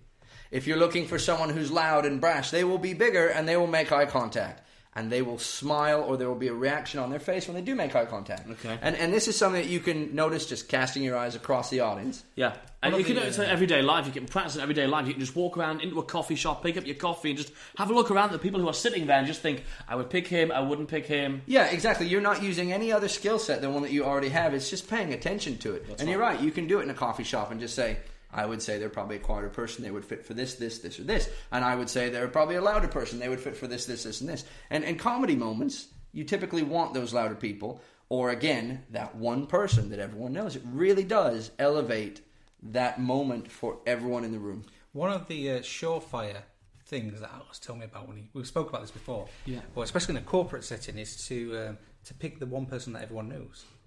Uh, and I think you did you choose the boss of one of the companies once? Yeah, Yeah, I Because mean, it- it's a, it's a figurehead, isn't it? Everyone Yeah. knows. So I That's thought- funny you should say that. Actually, just to interrupt you, is I'm often told by the PA or whoever has booked me, the only person you're not to choose is the boss. So did you pre-agree that that was going to be okay to use the boss, or did you just risk it for the chocolate biscuit? I think I think the only reason the PA would tell you don't choose the boss is because they're uncertain of what you would do. If they're confident, they'll be safe with you. That they'll emerge looking great. And th- again, it comes down to your routine, your material. Yeah. I'm completely happy that whoever comes up on stage with me is gonna emerge happy for Yeah. having gone up there, That's the and they're reason- gonna be a hero. And and, and that's it. You don't want to embarrass the boss. you right. never get you never get hired again. But you do want. and This is the other part of it. You you want that guy who hired you to have had such a good time and have so many people compliment him afterwards for participating in that one bit that he thinks this was amazing and then what does he do he tells all his friends and this was this was the experience of a lifetime and he, he has had no hesitation in recommending you Well, I was out in um, in Spain in December. I had a corporate out there at La Manga, and uh, I was told specifically that table there is a CEO. He wants to see what you do. Make sure you go out there and do something for him. But it was in a mingling capacity. Yes. it wasn't on stage. It was something a little bit. Yeah, oh, Different. yeah. Uh, and I think a lot of the time because the PA is the one who's been in charge of the booking and the organisation of the event. Yeah. It's well, it's all on me. If, if he embarrasses you, then I'm the one who's going to get into trouble on the Monday morning. Yeah, yeah. Whereas uh, in that dynamic with the mix and mingle, she wanted to make sure that she could see what was going on around the room and there was excitement. Yeah. So she wanted to make sure that the boss saw that, so it would look good on her because she put. the That's right. They event. want to see the value, and that's a really good and, way. that- of and doing that's something that it, depending on your relationship with the booker if you've made them feel that their event is safe in your hands Hmm. there won't be any caveats any you know stay away there won't there's no rules because they trust you Yeah, I mean the reason I think the reason that happens to me is because my character on stage is quite abrasive and quite, you know, we don't want the the CEO to be embarrassed, and they know that's what they're hiring, and they know that I'm kind of. uh, and although they know, risky. A bit I'm more yeah, gritty. I'm a bit more gritty. Yeah, absolutely, and that's what I'm selling. So, and that makes sense for what I'm doing. Okay, that's no, it's really really interesting. Um, do you want me to share my little bit of uh, Yeah, no I'd- I'd hand, love to no hear it. hand? Nick? Uh, Unless have you got any closing thoughts on that before we move on? No, I, I would just say if you're interested in it, take it and do what you said. Do it, you know, at a coffee shop and just sort of practice and think, what do I think? That's of what I this do. I person mean, and I this spend a person lot of and this time in person? airports and train stations, and Yeah. so And- I mean, they're perfect t- times to observe people and just watch their behaviours and see. Well, that's how writers get inspiration for characters in books. Yeah, of Public course, transport, of just course, watching yeah. characters, people watching the watching. people. Yeah, and, and the other thing I was going to say is obviously there's that moment where you have to consider your personal show and what does it need for this effect to best succeed. Yeah. Because i it, I think so many people go out there and they just do their show, and the people are an irrelevant but necessary factor in it, whereas they really should be a very important consideration. Getting just the right person. It, it's it's almost like you're bringing someone up for a job, and you want them to be the right person for that job. It's a great way of thinking about it. It's a really good way of thinking about it. Yeah, brilliant. Thanks for that. The thing, the thing I was going to share with you in this episode is a technique that's got many different names, but what I always refer to it as as spatial anchoring, and basically it's a way of increasing the impact of any emotion that you get from your show. So, for example, if you want at some point to make everybody laugh, I go and stand, for example, I always come and stand downstage centre. When I'm doing a laughy bit, when it's a humorous bit where I'm poking fun at people, they know that as soon as I'm walking downstage centre, they know I'm going to start poking fun at people. However, if I'm standing, let's say it's downstage left, they know I'm probably, or sort of, you know, slightly further upstage than totally downstage, but, you know, left a little bit. They know that I'm going to be probably doing something a bit more serious. What that means is later on in the show, when I want to go f- transition from serious to comedy again, I'll I can just go and stand in the comedy area. But then if I do need to return to the sadness, I can go and stand where it was sad before. So I can really play with the emotions. What that means is the audience kind of always knows on a very subtle, subliminal, subconscious level how they're supposed to feel about a certain thing. And I'll does, tell that, you- does that really work? it really works. I'll tell you that the, the evidence I got of spatial anchoring was this, and this happened by accident, and this is when I started to really look into why this happened. I remember I got booked for this gig for a huge uh, plumbing company in Belfast, and I got booked through an agent, and I got put on the on, on, on the flight. Off I go. I land. I set up, do the sound check, all that sort of stuff. And there's probably about I don't know, probably 300 plumbers or something like that in this room, and I'm supposed to be on at 9:30, quarter to 10, which is about sort of normal time for a corporate after dinner type thing for me. So I go down to the room and I'm all suited and booted and ready to go, and they're not ready. And then I go away, I come back 20 minutes later, still they're not ready. I don't get put on until 11.30 at night. And they're a bunch of Irish They're- they're plumbers gone. They're gone who've by had then. a free bar since 6 p.m. It's 11.30. They're absolutely slaughtered. They're just so drunk, it's unbelievable. So... What Michael Murray thinks about Yeah, oh yeah, what does Michael Murray think about that? See, and that's that's that. that I think he said his mom and dad were Irish plumbers. I think that's what he said. I think that's what he said. So then what happened? I get on the st- I get on stage and I do my opening line, and somebody calls some abuse out at me. So, which is uh, expected. I, t- I totally expect. I mean, I- before I walk out, I'm thinking, okay, what are all my comebacks? I, you know, I'm going through all my lines. So uh, I remember I delivered the comeback, whatever it was, and as I walked, as I but just before I did that, sorry. So the, the the insult comes from the audience, and I'm thinking I need as much time as I possibly can to think of the best comeback for this situation. So I walked from stage right to stage left. I slowly, so I slowly walked there confidently. I didn't like drop down and look like I just died. I uh, slowly walked over. I picked up my glass of water, took a long, slow swig of it, put it down, turned my head, and delivered my comeback. What that meant is I had all the time from walking all the way across the stage, picking up the glass of water, drinking the glass of water, putting the glass of water down to think of the best line. Now, that gave Hmm. me In the one. meanwhile, you look calm and in Me- control. and Exactly, like unflappable. unflappable because I'm just like, really, is my attitude. It's like, really.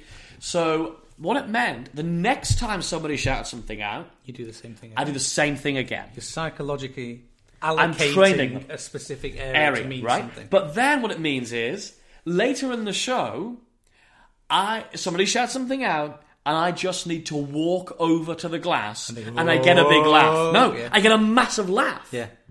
But then the final the final time I did it was the best, which I thought, let me just see if I can do this. So a guy shouted something out. I mean, this happened throughout the show. Somebody else shouted something out at me. I just turned my head, looked at the glass, looked at the guy, and said, "Do you really want me to go over there?" And the, and he was like, "No, no, no, no, no," and the whole place laughed, and I was done. Do you remember what the, the, the initial uh, heckle was and what your response was? Um, yeah, it's, this is not very nice, but I can tell you what it was. So I walk on and I say, "Good evening, ladies and gentlemen," and it's- I just get that out. I can't even get my own first line out. And he said something like, "Oh, it's Ridian from the X Factor," and this was like a short, sort of larger guy with Midget brown with hair. wonky no, no, no. with, with brown hair, this bloke. So I walked over, took my swig, and I said, "That's really nice, coming from an overweight Gareth Gates."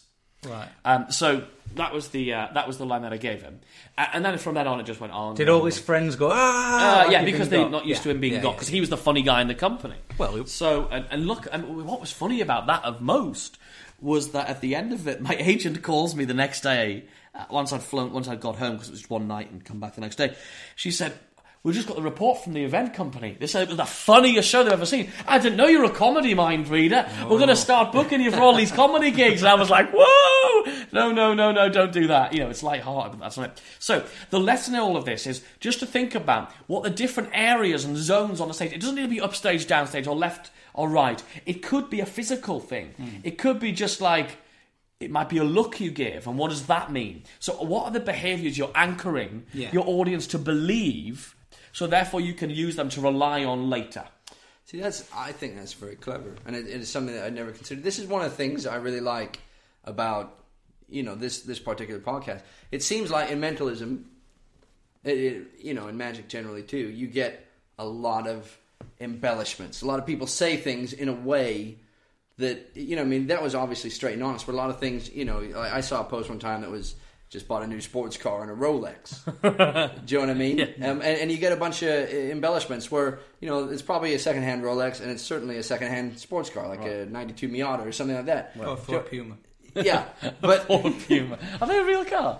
Yeah, I think so. It's not a sports car then. But my point is, it's it's who you listen to, and and um, you know, a lot of people they'll put themselves forward. Yeah. Uh, and, and I'm not saying that we're any better than anyone else. I'm No, just no, saying no, no. it's it's who your mentor is because you're only going to do the thing that your mentor can do. So if your mentor is not performing like Kennedy is. Do you know what I mean? And can give you these bits of advice. You're never gonna. You're only gonna go If you basically, I've never even thought of that before. I've, Okay. I've learned from you, and I'm sure Alex. Yeah, has that's learned what I'm from you. saying. Oh, But that's only because you're actually on stage and you've experienced that. Yeah. So I can If you- take just that by and accident, really- just by doing it. Yeah, if you'd never been on stage and I had considered you a mentor, I'm only going to go as far in mentalism as you could take me, and that is going to mean that your your experience. There's a gap between experience and what needs to what Yeah, needs to be learned, yeah, and that's yeah. what that's what I think is kind of cool. Is is that here's a real opportunity to listen to people that are Are doing, doing it. this. So if you, because I feel like I feel like there's some guys out there that. How, how did you put it, Luch? The greatest. Well, th- there's a few people out there, and the way I feel is that their greatest um, feat, let's say, Achievement.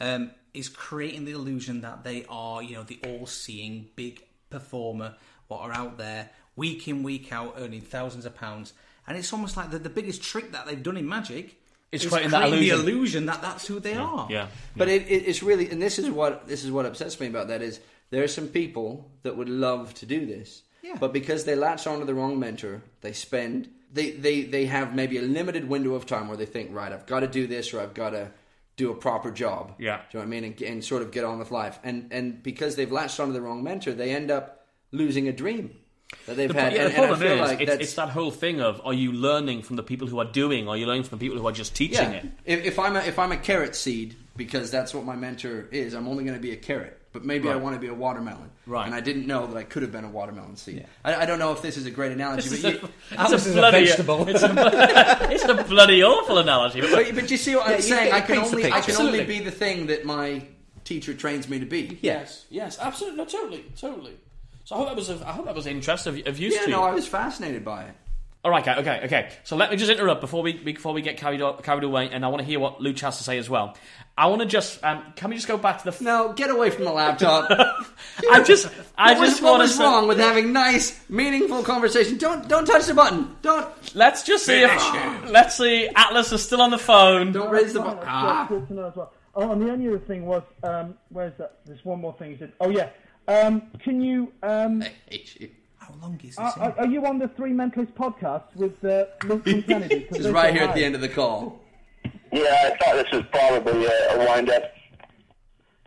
I'm sorry, this is this is Jasper. Uh, I don't know if you know me. I'm the. the I wondered how long you'd take to rumble. I'm turning off the. Op- Yeah, no, I, I, I thought quite soon in, but you know, you never, you never want to. You never know. You never know. I'm sorry. Well, I didn't just put up said with- you I- never I know worked who with, they. uh, it could have I been worked just with crazy. Coco. Do you know that? I don't know if you've ever seen me. I know, I know Coco is well beloved by Michael Murray. Hey, Michael Murray fucking loved it. He's just yeah, like now, like I can't believe it. Like, yeah, yeah, I think he sounds more like Michael Murray than Michael Murray. It does. I was for a second. I Oh, was like, he I put think we should Michael give on the Atlas a line. big round of Hooray! applause. Thank you, Atlas. Thank you. That was absolute. There we go.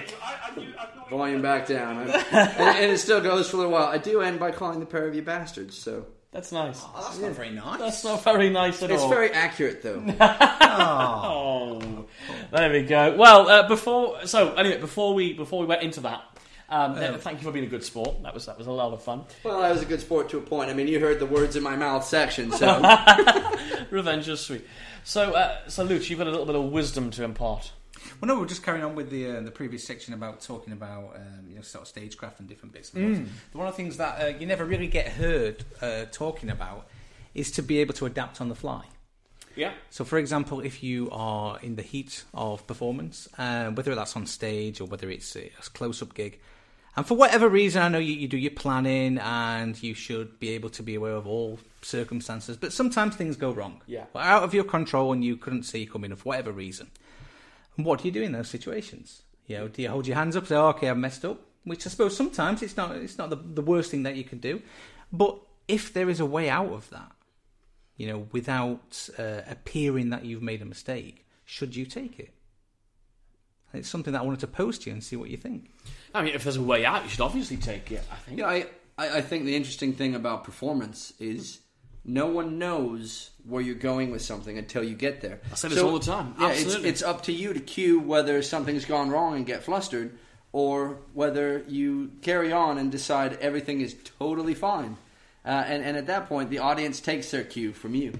Yeah, yeah. Absolutely. Yeah. So have you? Um, let's see if anyone's had any experience of that. So I know Yeah. Mm. you work primarily on stage. Atlas does a mixture of the two, as do I. But is there anything that you've experienced on I can stage? think of one right away. Um, I can think of your are you yeah. from Baron. Yeah. yeah, yeah. I mean, I came up with a, a method for a magazine test because it all went pear shaped. I was prepared to be on stage in my show at, at a castle in Newcastle, and I had the audience were there. I'd handed out a pad of paper for someone to write down their star sign. I bring up, my- I bring out a magazine. I talk about star signs, and my method for what I'm about to do, which is get somebody to draw a cross right next to the matching star sign for the person in the audience my method fouls up. And then I go to my backup, and it breaks as well. like I, I was a professional at this point, and I should I had a backup, so I had to literally piece by piece create a new method on the fly because there's no way out of this. I can't say oh because the trick hasn't even begun as far as they're concerned. I set up a presentation, but I'm saying you're thinking of your star sign. I have a magazine here and it's and now I I know I don't have my method. I don't have a method anymore. So I'm now going to piece by piece work out how to make this happen. Okay. And I did it just step by step. I thought, right, I need to make a cross appear in the right place. I need to make this happen. I need to make this happen. And then it just turned out that it was it just worked out so perfectly. And what's interesting about when that happens and you're forced to be creative like that is I ended up com- coming up with a method that I have never changed since. I You've had- adopted this method. I adopt. I, You that decided happened- it was superior. yeah, to what because you had nothing done. can go wrong. There's, n- there's no there's no moving parts. There's no gimmicks. There's nothing. You can take a pen, take a magazine, and that's all you need. You don't you don't need to see the magazine beforehand. Nothing. And I will say, it's a really great magazine test. Thank you, thank you. And I think what's in- incredible though is I had two more performers of that show like the next night. This was night one of a three night run, and the next night and the following night from that, I used that same method, and I have ever since. So it can force us to create interesting methods, and sometimes we'll adopt them perfectly and permanently, but we but. But oftentimes we'll just use that as the on the fly But, method. but, but I do want to point out that none of that would have happened had your mindset not been one of I'm a professional. I've I gotta can get out." handle this. And, and I think when you're comfortable on stage, that does sort of come because y- you realize you're the one leading them along this journey. They have no idea where you're going. Right. And i- if Well, let me tell you another situation where I didn't handle it so slickly. Okay, and this was uh, much earlier on. I was 18 years old. I remember I was in Salou in Spain doing some stuff at the House of Illusion, which you may have Oh, heard this of. was last year then. yeah, right. Yeah, yeah. I do still look about 19. your voice has just changed, It's hasn't just it? changed. Yeah, yeah. Congratulations, Mazel Tov. so uh, so I'm out there and I'm doing this routine where I have a prediction of an image in an envelope, and I have a person on stage and I say, I want you to draw an image. I want you to let an image come to your mind and draw it, and hopefully it's going to match what I've put in the envelope. And every other night, this person drew a boat and they turned it round. It was a boat. I opened up the envelope and it's a picture of a boat. But this one night, I'm standing next to the lady. She's sitting on a really high stool, not a stilt. That's different. Um, she's sitting on a really high stool and she starts drawing like a circle, like a cat face or a smiley face.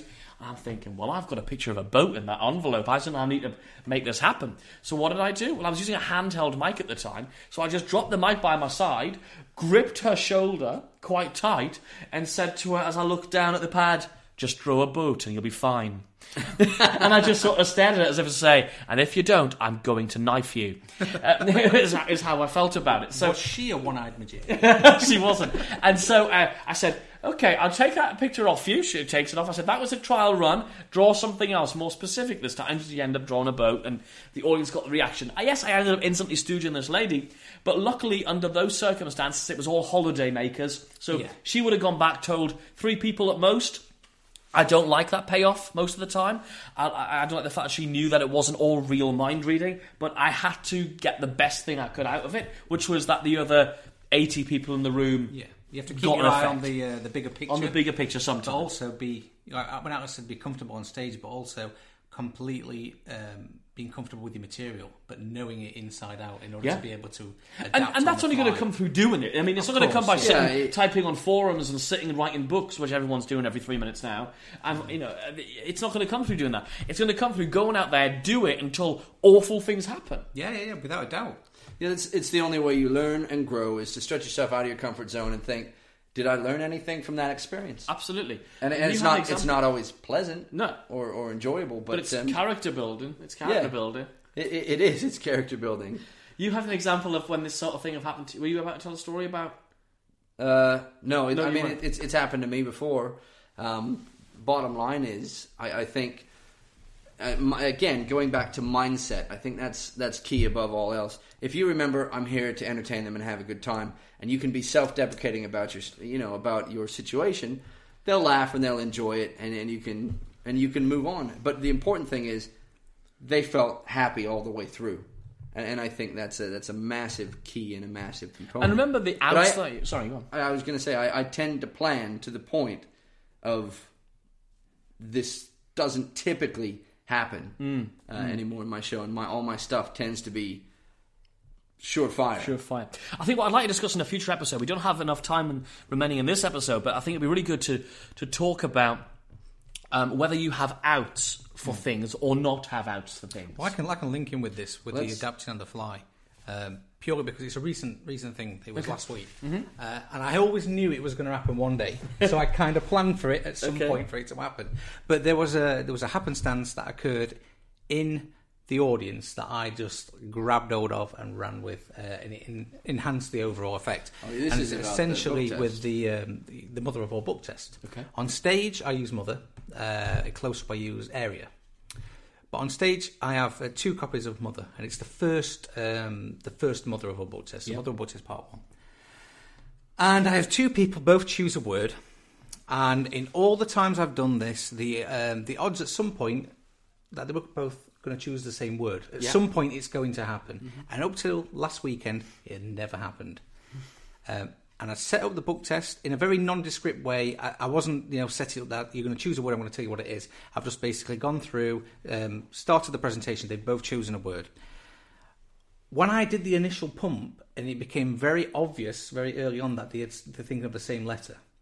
At that point, I knew I'd got my coincidence. Yes. Okay.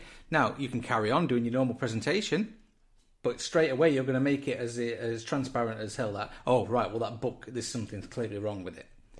So instead, I thought to myself, you know, um, I'm going to basically try some sort of crazy um, experiment in influence. So once I've established that, that's when I start setting out what the whole purpose of the routine was, and that is So until this point, you hadn't even defined the routine, which No. means you've got some leverage and some. which and some, is and some- exactly what I was going to do. So now I I said, you know, the whole point of this routine is to try and get inside two people's heads at the same time and get them to think of very similar thoughts. Now, sometimes when you've known each other for a long time, there's a certain element of rapport and understanding that you might have with each other. Uh, and the two people that were brought up are relatives, yes, and it was uh, I think it was mother and daughter, uh, mother and son, or something like that. But either way, they were, they were uh, it was at a wedding. They were relatives. Uh, and I said, you know, you both got a word in mind, and you've scanned these pages, and just for the sake of the audience, because there are some sceptical people out there, just confirm that you know I haven't just photocopied the same word over and over again in these books. These are from Waterstones.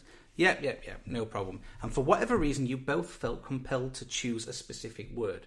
Yes. Now I'm going to write down on my pad the word that I was hoping to try and plant in your head. Okay. And I wrote down the word that I knew that they were thinking of because of the method. I then revealed it to the audience the, w- uh, the word that I was hoping they were going to pick up on, which obviously clearly I knew they both had it in mind, before I showed the two people. As soon as I showed the audience the word, a woman in the front row screamed out and shouted, Oh my God, I'm thinking of that word too. now, I don't know whether she was absolutely batshit crazy, Which but is I fine. do not care because now she has created and elevated this into an absolute miracle. Because it's really influenced. You've made lots of people So think I've of it. straight away gone, carried on and said, you know, if these two people are going to be able to pick up on this word, it's not beyond the realms of possibility that someone in the audience could also do it as, t- as well. And I think the more creative you are, the easier it is for you to pick up on this influence. So you're thinking of a word, these two are thinking of the word. In a nice loud voice, can you both uh, name out the word that you're thinking of? They both came out of the word, the place went nuts and everything erupted. Phenomenal. and it's just because I thought about it, I knew it was going to happen at some point, um, and I decided to go with it when it did happen instead of crumbling. and and and you aren't so rigid and inflexible in your presentation. So that was that was something that could happen. You know, uh, yesterday I had that gig for Halifax. Mm. Uh, it was a stage show out in the marquee. It was gusty. and It was windy, and I didn't plan for that. No. Do you know what I mean? I, I thought June, it's going to be a nice day out. It'd be great.